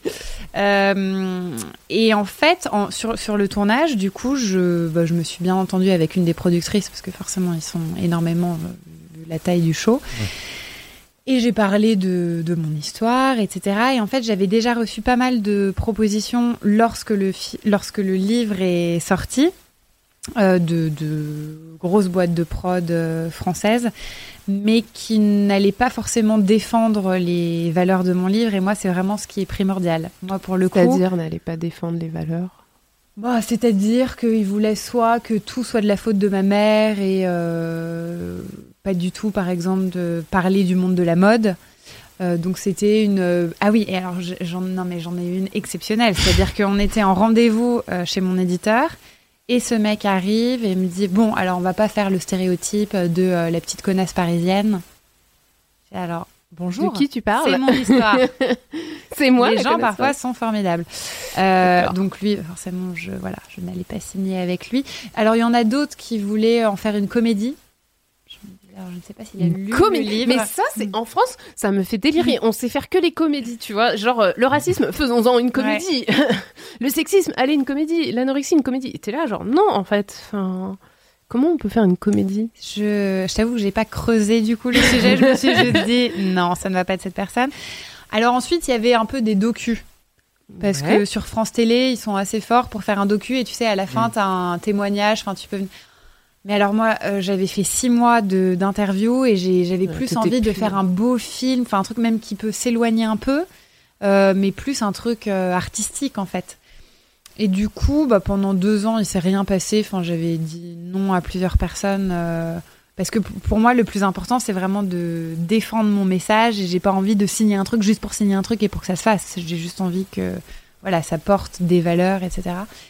Et du coup, en arrivant sur le tournage de Viking et en discutant avec cette productrice, je me suis dit, ah, on est sur euh, la même longueur d'onde, ce serait vraiment un, étendard aussi féministe. En plus, depuis, j'avais appris les trucs par rapport à l'agent qui est un violeur, donc on pouvait intégrer beaucoup plus de choses, qui, donc étoffer vraiment mm. tous les propos de mon livre. Euh, et donc, euh, ils ont signé une option il y a un an et demi. Mm-hmm. Donc là, on en est à la version 7 du scénario. Mm-hmm. Et donc, attends, juste pour être sûr, du coup, ce serait plus un film euh, en France? Enfin, un film français Enfin, ce serait un film en anglais, en tout cas.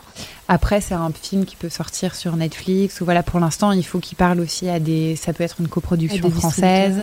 Exactement. Euh, mais du coup, il y aura effectivement une adaptation aussi culturelle, dans le sens où, comme ce sera en anglais, euh, on pense que par exemple, la maman sera française et le papa anglais, ou inversement.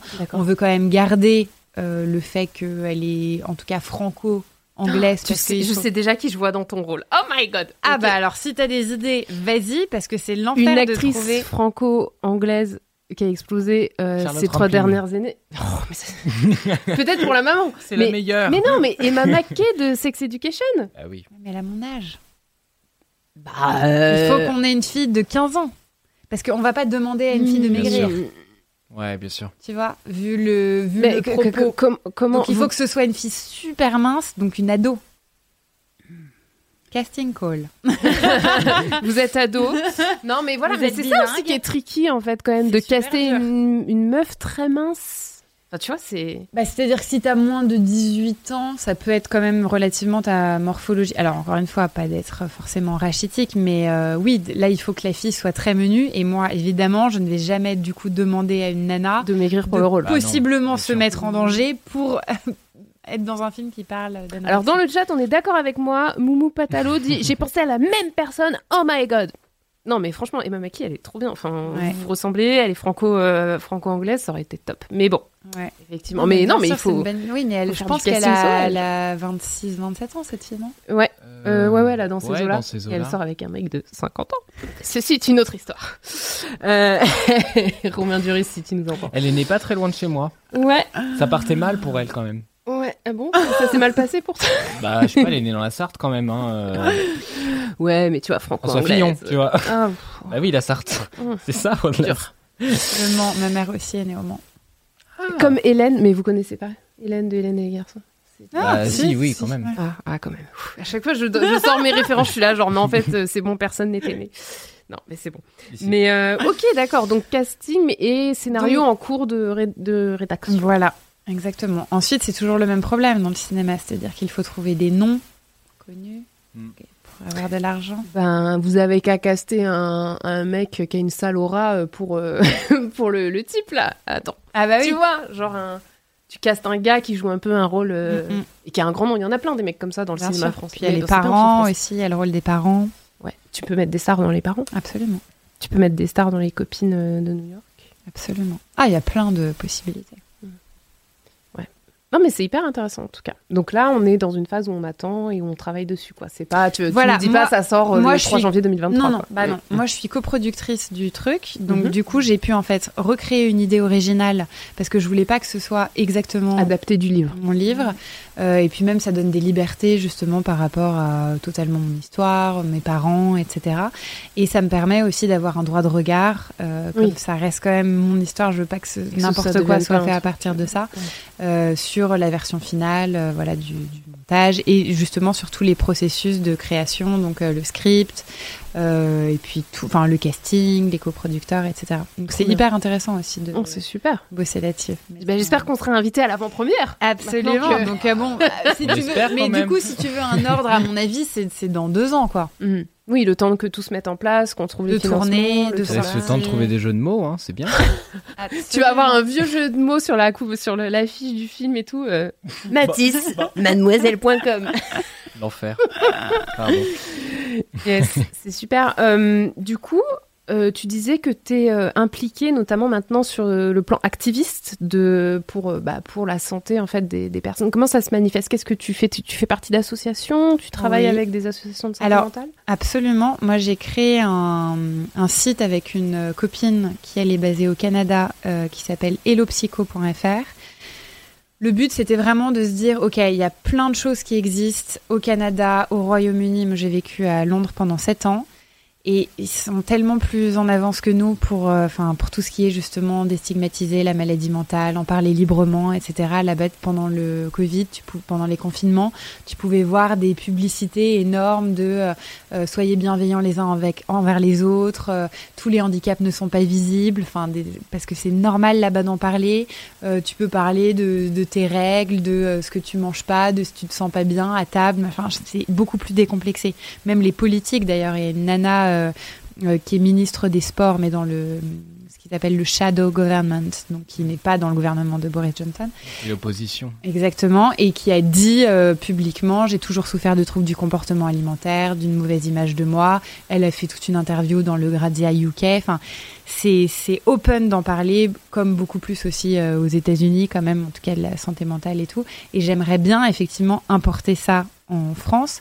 Donc avec euh, Macha, on a créé juste ce site. Là, le but, c'était vraiment juste de se dire, ok, si quelqu'un cherche une information, euh, en tout cas, ça existe quelque part, même si c'était juste là aussi un premier pas, parce que je sais bien que les jeunes euh, passent pas leur temps à chercher des trucs sur les sites internet, c'est plus les réseaux sociaux et tout.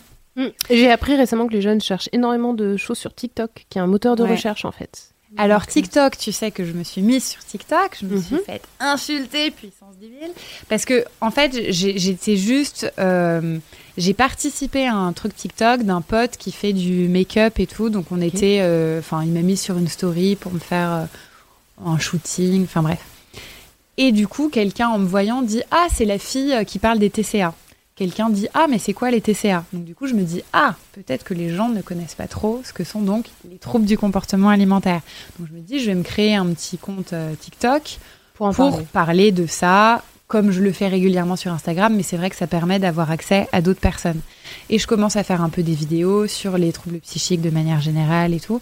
Et je me dis, je vais élargir à ce qui, tout ce qui touche aussi aux femmes. Et c'est vrai que TikTok, c'est fou parce que tu peux toucher hyper vite. Enfin, tu fais Beaucoup des de monde, vidéos à ouais. 6000 vues euh, d'un coup, quoi. Et j'en, mais j'en ai fait une, du coup, sur le harcèlement de rue. Ah. Voilà. Euh, parce que je, je sors mais d'un métro parisien, je sais plus si c'était Bourse ou voilà.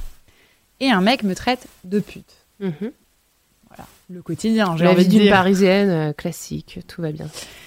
Donc je fais juste une petite vidéo en disant fatiguée en 2020, c'était en 2021 de te faire insulter dans la rue gratuitement alors que tu n'as rien demandé, pas dit bonjour à cette personne, voilà. Et les gens, mais je, je sais pas, mais des centaines et des centaines de commentaires de personnes qui me disent mais en même temps comment t'étais habillée, Mm. regarde ton maquillage. Euh, et j'ai eu la bêtise de répondre, de dire ce n'est pas parce que tu t'habilles d'une telle ou telle manière, nan, nan.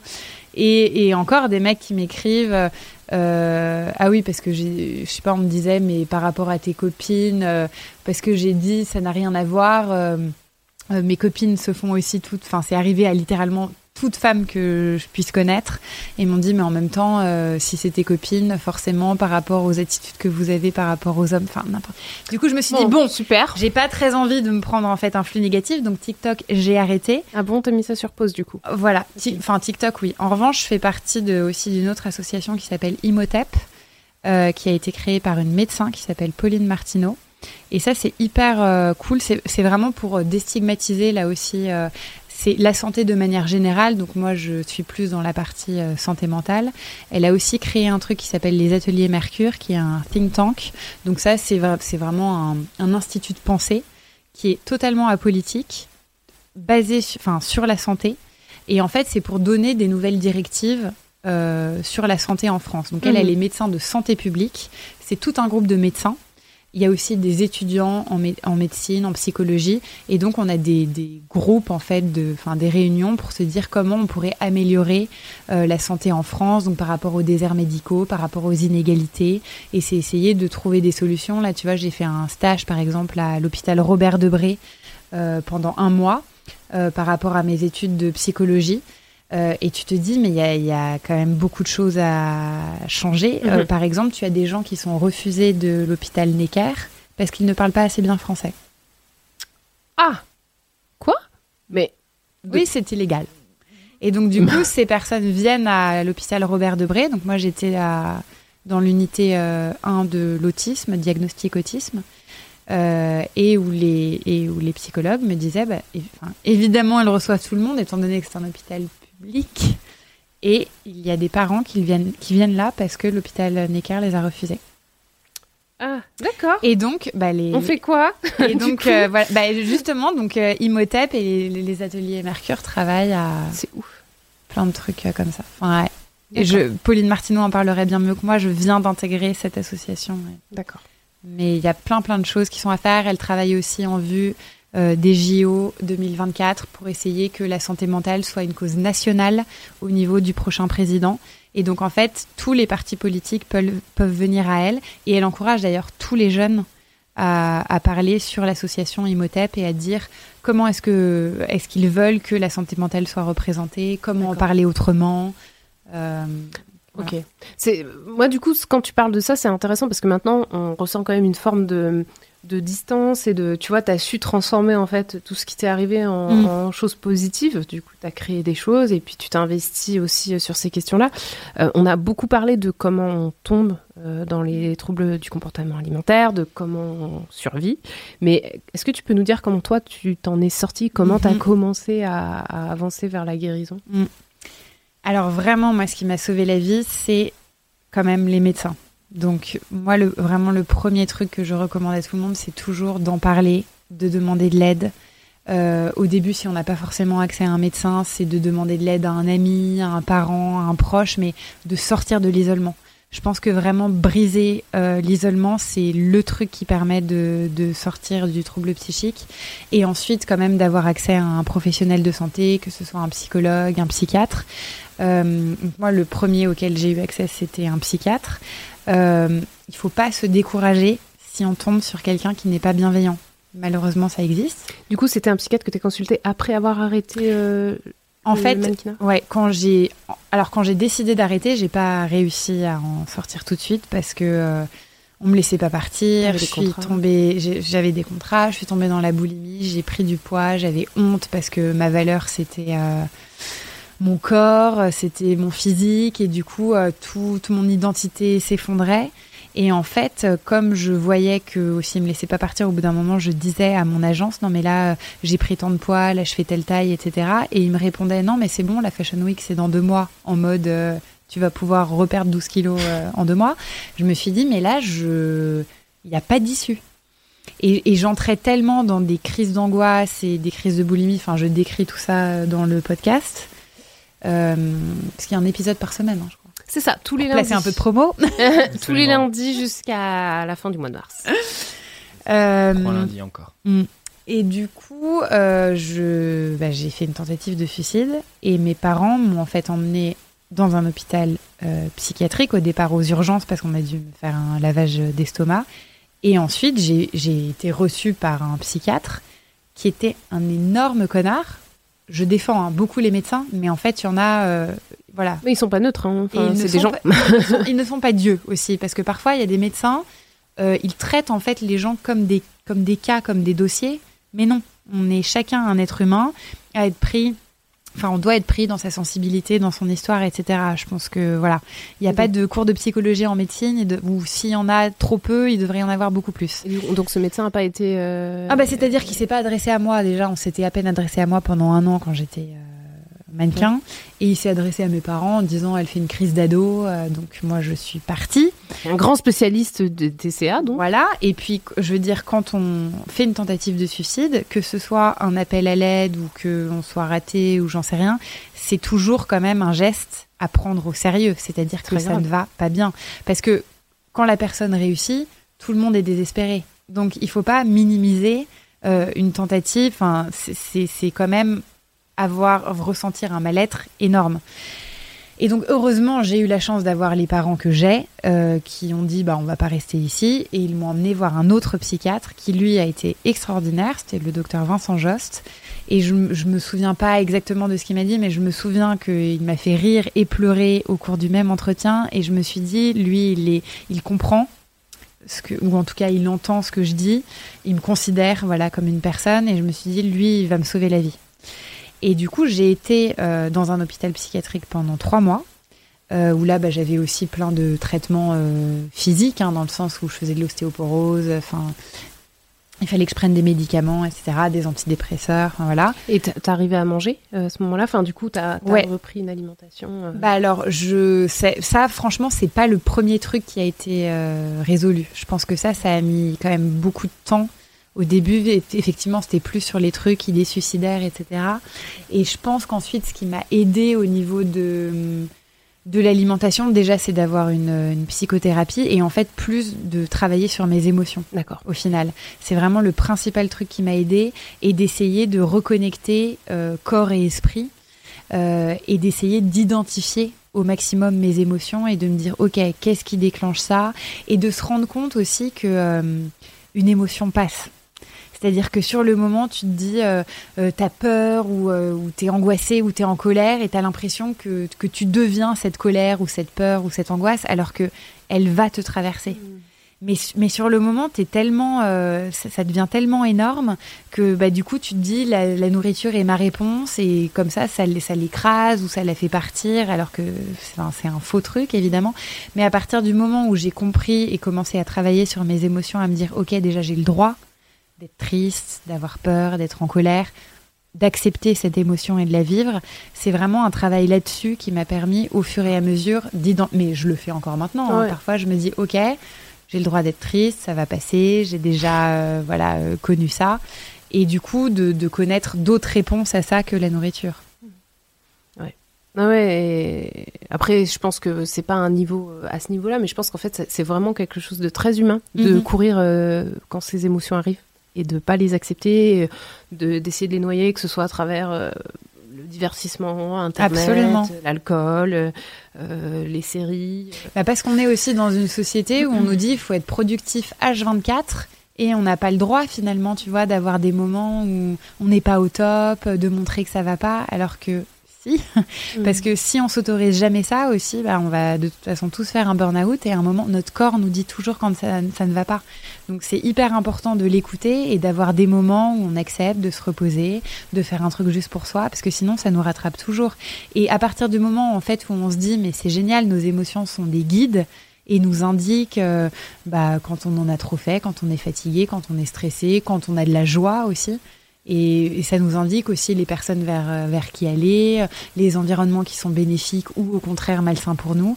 Et à partir du moment où on se dit, mais en fait, on a une super euh, intuition et toutes nos émotions, nos émotions sont là pour nous dire ce qui va ou ce qui va pas, bah, on peut les accepter en se disant, ok, je vais t'écouter. Et du coup, notre corps n'a pas besoin d'aller jusqu'à la maladie pour nous dire là en fait tu vas t'arrêter parce que tu es allé sur le mauvais chemin. Donc je vais te remettre d'équerre sur un autre.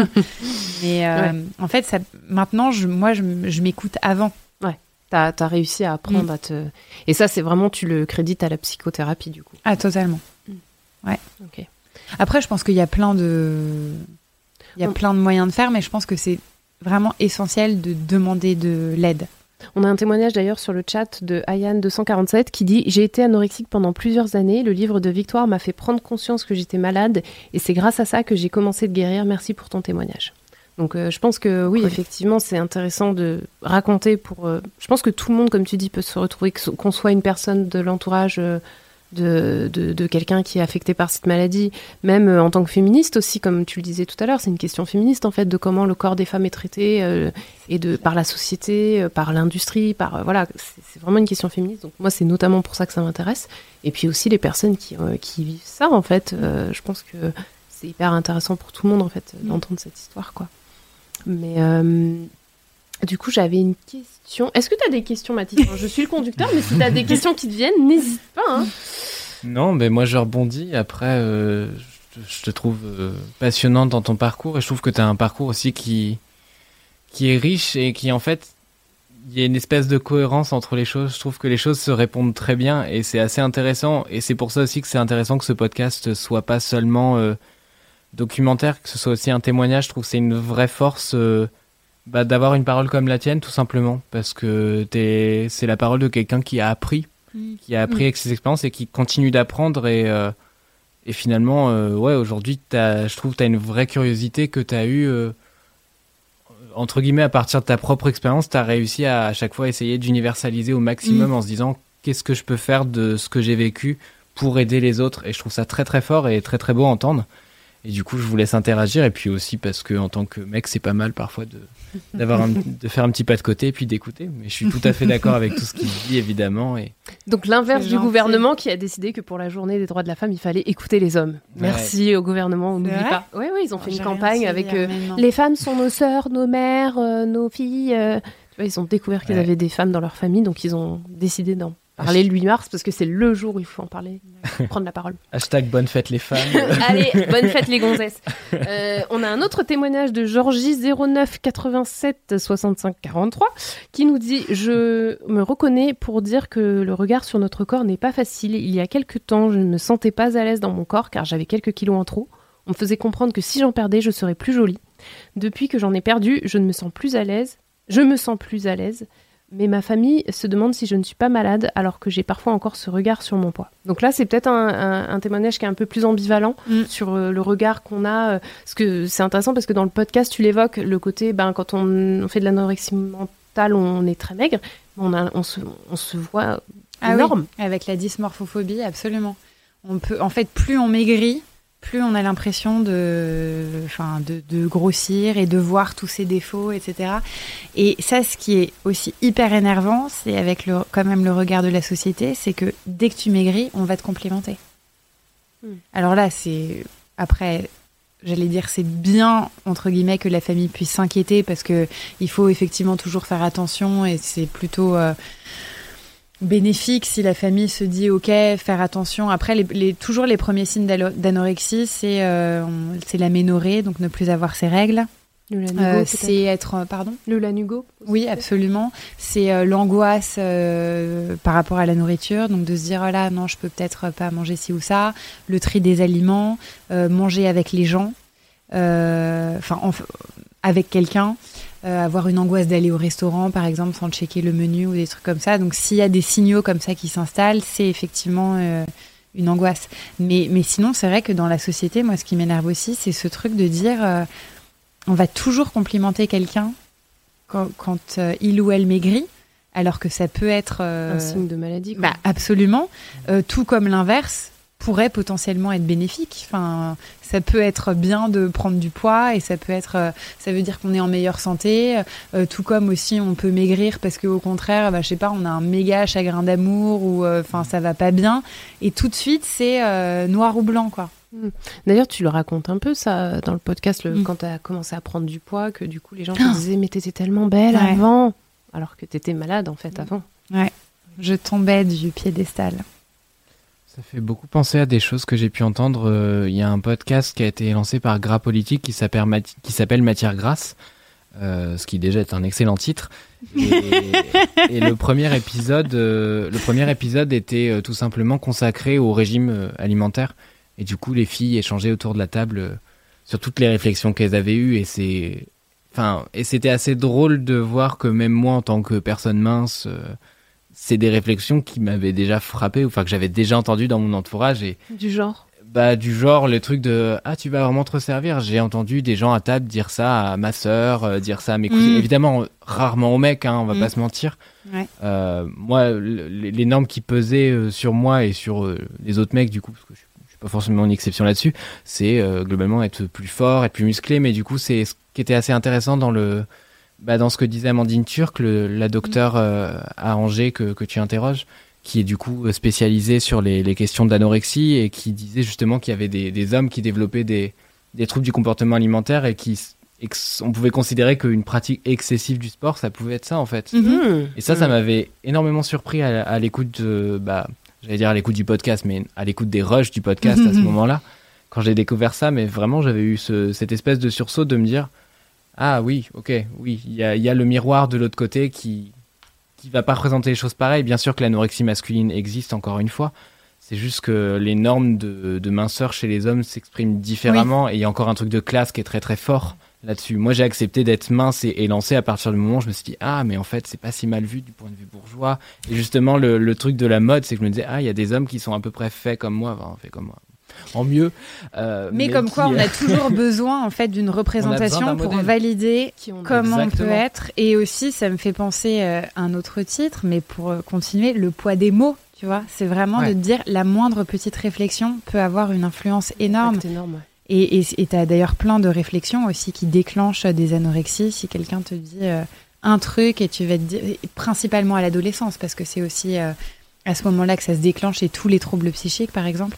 Et c'est hyper important de se dire que voilà, déjà notre valeur ne dépend pas de ça et il faut essayer au maximum. Mais je dis ça, hein, et je suis la première à être, à avoir besoin de plein de validations et tout, mais essayer au maximum de se détacher du, du regard des autres et euh, et ne pas commencer de régime parce que quelqu'un va nous dire ah t'es ceci t'es cela parce que les gens aussi adorent lancer des pics parce que eux-mêmes ont besoin de validation et on parle on ne parle toujours que de soi Mm. donc euh, la jalousie c'est parce que on n'est pas à soi bien même et on a besoin de voilà remettre sur les autres euh, qui nous déplaît chez nous. Mais... Et du coup, aujourd'hui, tu dirais que c'est quoi ton rapport avec la nourriture? Tu sais apaisé ou c'est encore en, en travail Alors, euh, oui, c'est sûr que par rapport à ce que c'était, il y a quand même, heureusement, merci, eu beaucoup de chemin et ça va beaucoup mieux. Mais je sais que c'est quand même ma réponse émotionnelle si un truc ne va pas. Je parlais de chagrin d'amour tout à l'heure. Euh, c'est sûr que ça, quand ça m'arrive, moi, ma réponse, c'est la nourriture. D'accord. Euh, la grande différence, c'est que maintenant, je le sais, je sais comment je réagis, donc je me dis, ok, là, je sais que je fais ça pour ça, donc ça va passer, calme-toi, j'arrive à moins me mettre dans tous mes états, où ça dure moins longtemps. Et puis, je me suis dit aussi, euh, je, me, je me suis forcée aussi un peu à faire la paix avec moi, dans le sens où, après avoir fait euh, plein de conférences et d'interviews sur mon bouquin et à donner plein de conseils aux autres, évidemment que je ne m'appliquais pas à moi-même, je me suis dit, il serait peut-être temps de me dire, euh, peut-être que je, je m'aimerais jamais comme je suis, parce qu'on on m'a tellement... Je sais que ça, ça peut énerver plein de gens, parce que de l'extérieur, les gens se disent, ah, elle est mince, elle est ceci, machin. Mais ce qu'il faut comprendre, c'est qu'en fait, dans la mode, on vous rabaisse sans arrêt. On vous dit tout le temps, tu n'es pas assez ceci, tu n'es pas assez cela. C'est ce, qu'on entend toujours. Tu es trop grosse, tu es trop machin.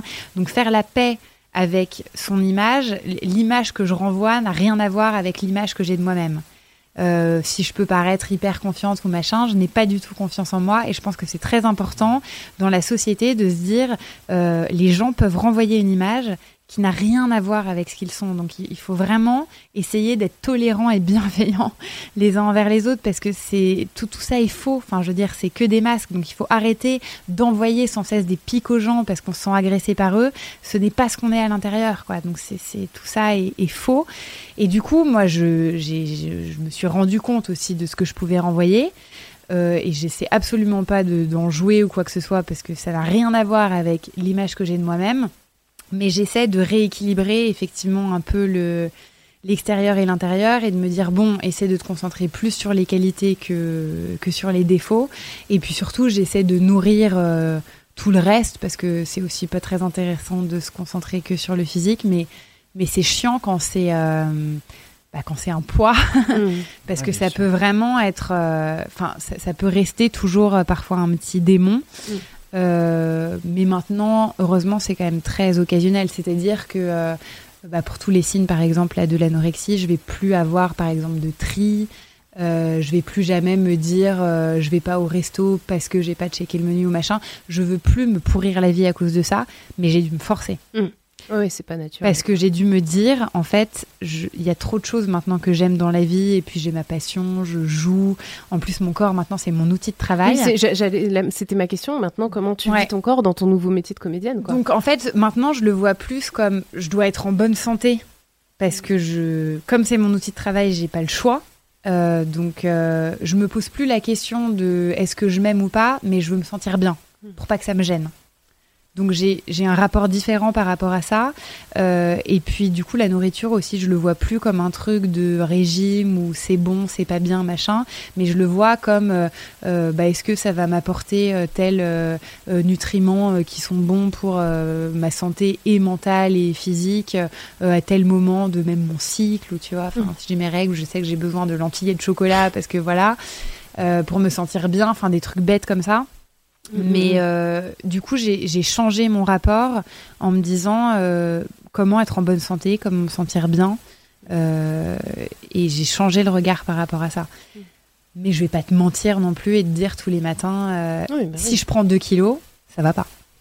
Mais ce qui est intéressant aussi, c'est que tu parles de faire la paix avec euh, ton corps aujourd'hui, etc. Mais j'ai l'impression aussi dans ce que tu dis dans le podcast notamment qu'il y a aussi un deuil euh, à faire d'un espèce de toi idéal qui aura jamais lieu. Tu, tu parles beaucoup de euh, dans la mode de à quel point on relaie les choses au futur euh, de manière vraiment très pernicieuse, c'est-à-dire tu serais tellement belle si. Euh, tu, bah, typiquement ce dont tu parlais tout à l'heure, le fait de noter les mauvaises mensurations, mais en disant mais t'inquiète, dans deux mois. Et beaucoup de choses comme ça hein, qu'on qu'on fait passer sur du positif, ça fait que derrière tu te retrouves avec un espèce de fantasme de toi qui te semble toujours un peu atteignable parce que c'est jamais. euh, Enfin, j'imagine qu'on ne vend pas comme un truc euh, inaccessible une Mm. fois que t'es dans le milieu, mais je me demande comment tu fais ce deuil-là, comment tu te, te débarrasses de cette espèce de victoire qu'on te fait miroiter pendant des années et qu'en fait n'existera pas parce que bah Et ça, c'est hyper intéressant. Je trouve que c'est un truc en fait auquel on peut tous s'identifier parce qu'au final, dans la société, on est très aussi à ce truc, tu sais, de euh, bah on sera heureux quand on sera avec cette personne, quand on aura ce job, quand on aura cette maison ou machin. Et en fait, c'est toujours se projeter dans le futur. Et aussi, moi, ce qui m'a énormément aidé, c'est un truc tout con, mais c'est de lire Le pouvoir du moment présent. Trop bien ce livre. Je l'ai lu quand j'avais 17 ans. J'étais là genre ah c'est trop bien. Oui oui. Mais extraordinaire. Ouais. Et en fait, toujours. Mais Éclairez-moi, qu'est-ce que c'est? Petite un parenthèse livre- pour tous les gens qui l'ont pas. Alors c'est un livre C'est euh, une bible. qui date de, de 1997 il me semble Ouais. où c'est en gros un mec qui raconte que bah il a eu une expérience en gros où il était hyper en dépression, ça allait pas du tout. Et un jour euh, il a eu une espèce de Révélation. révélation limite religieuse où il s'est dit en fait le passé n'existe pas. Enfin le passé c'est passé. Je peux plus être dans le passé et le futur n'existe pas encore. Donc le seul, la seule chose qui me reste c'est l'instant C'est le présent. présent. C'est le maintenant en fait. Et pour. Donc Ouais, euh, et pour se débarrasser de l'ego aussi, parce qu'il s'est dit, mais là, quand je pense, j'entends ma voix dans ma tête.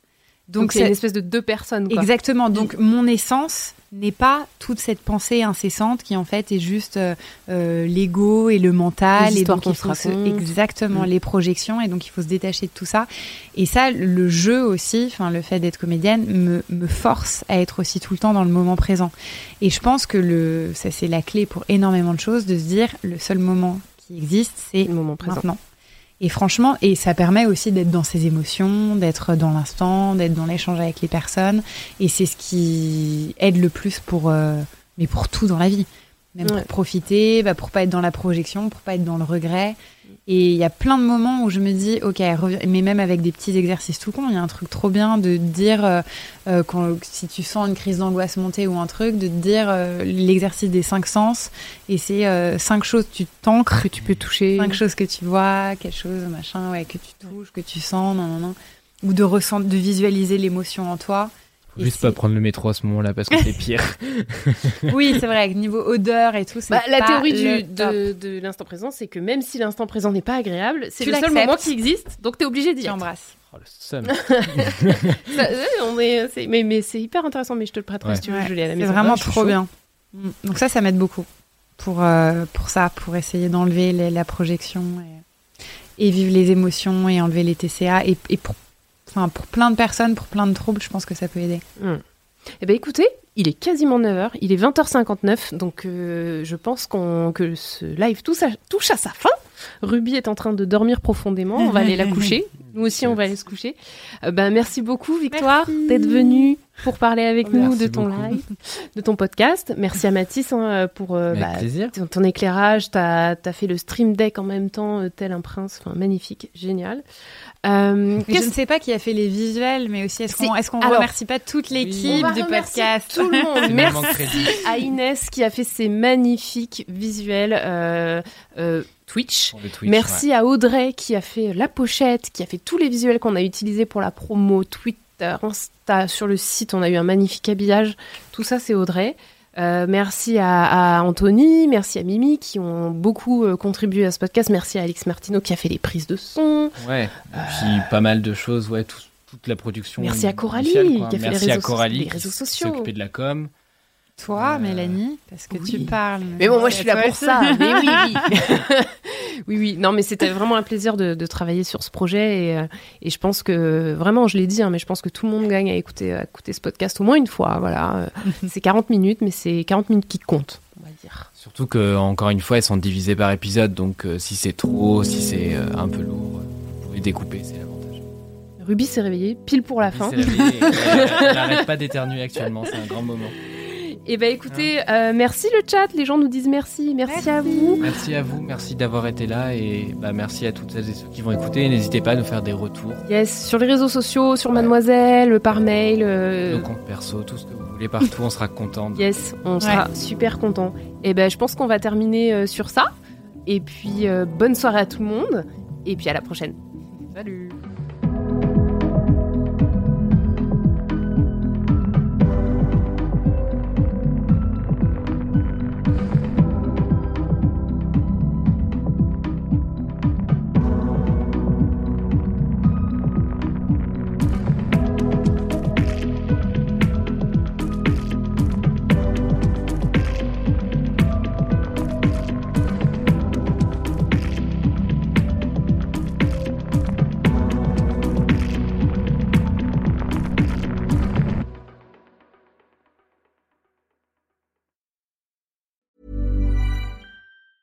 Planning for your next trip? Elevate your travel style with Quince. Quince has all the jet setting essentials you'll want for your next getaway, like European linen, premium luggage options, buttery soft Italian leather bags, and so much more. And it's all priced at 50 to 80% less than similar brands. Plus, Quince only works with factories that use safe and ethical manufacturing practices. Pack your bags with high-quality essentials you'll be wearing for vacations to come with Quince. Go to quince.com slash trip for free shipping and 365-day returns.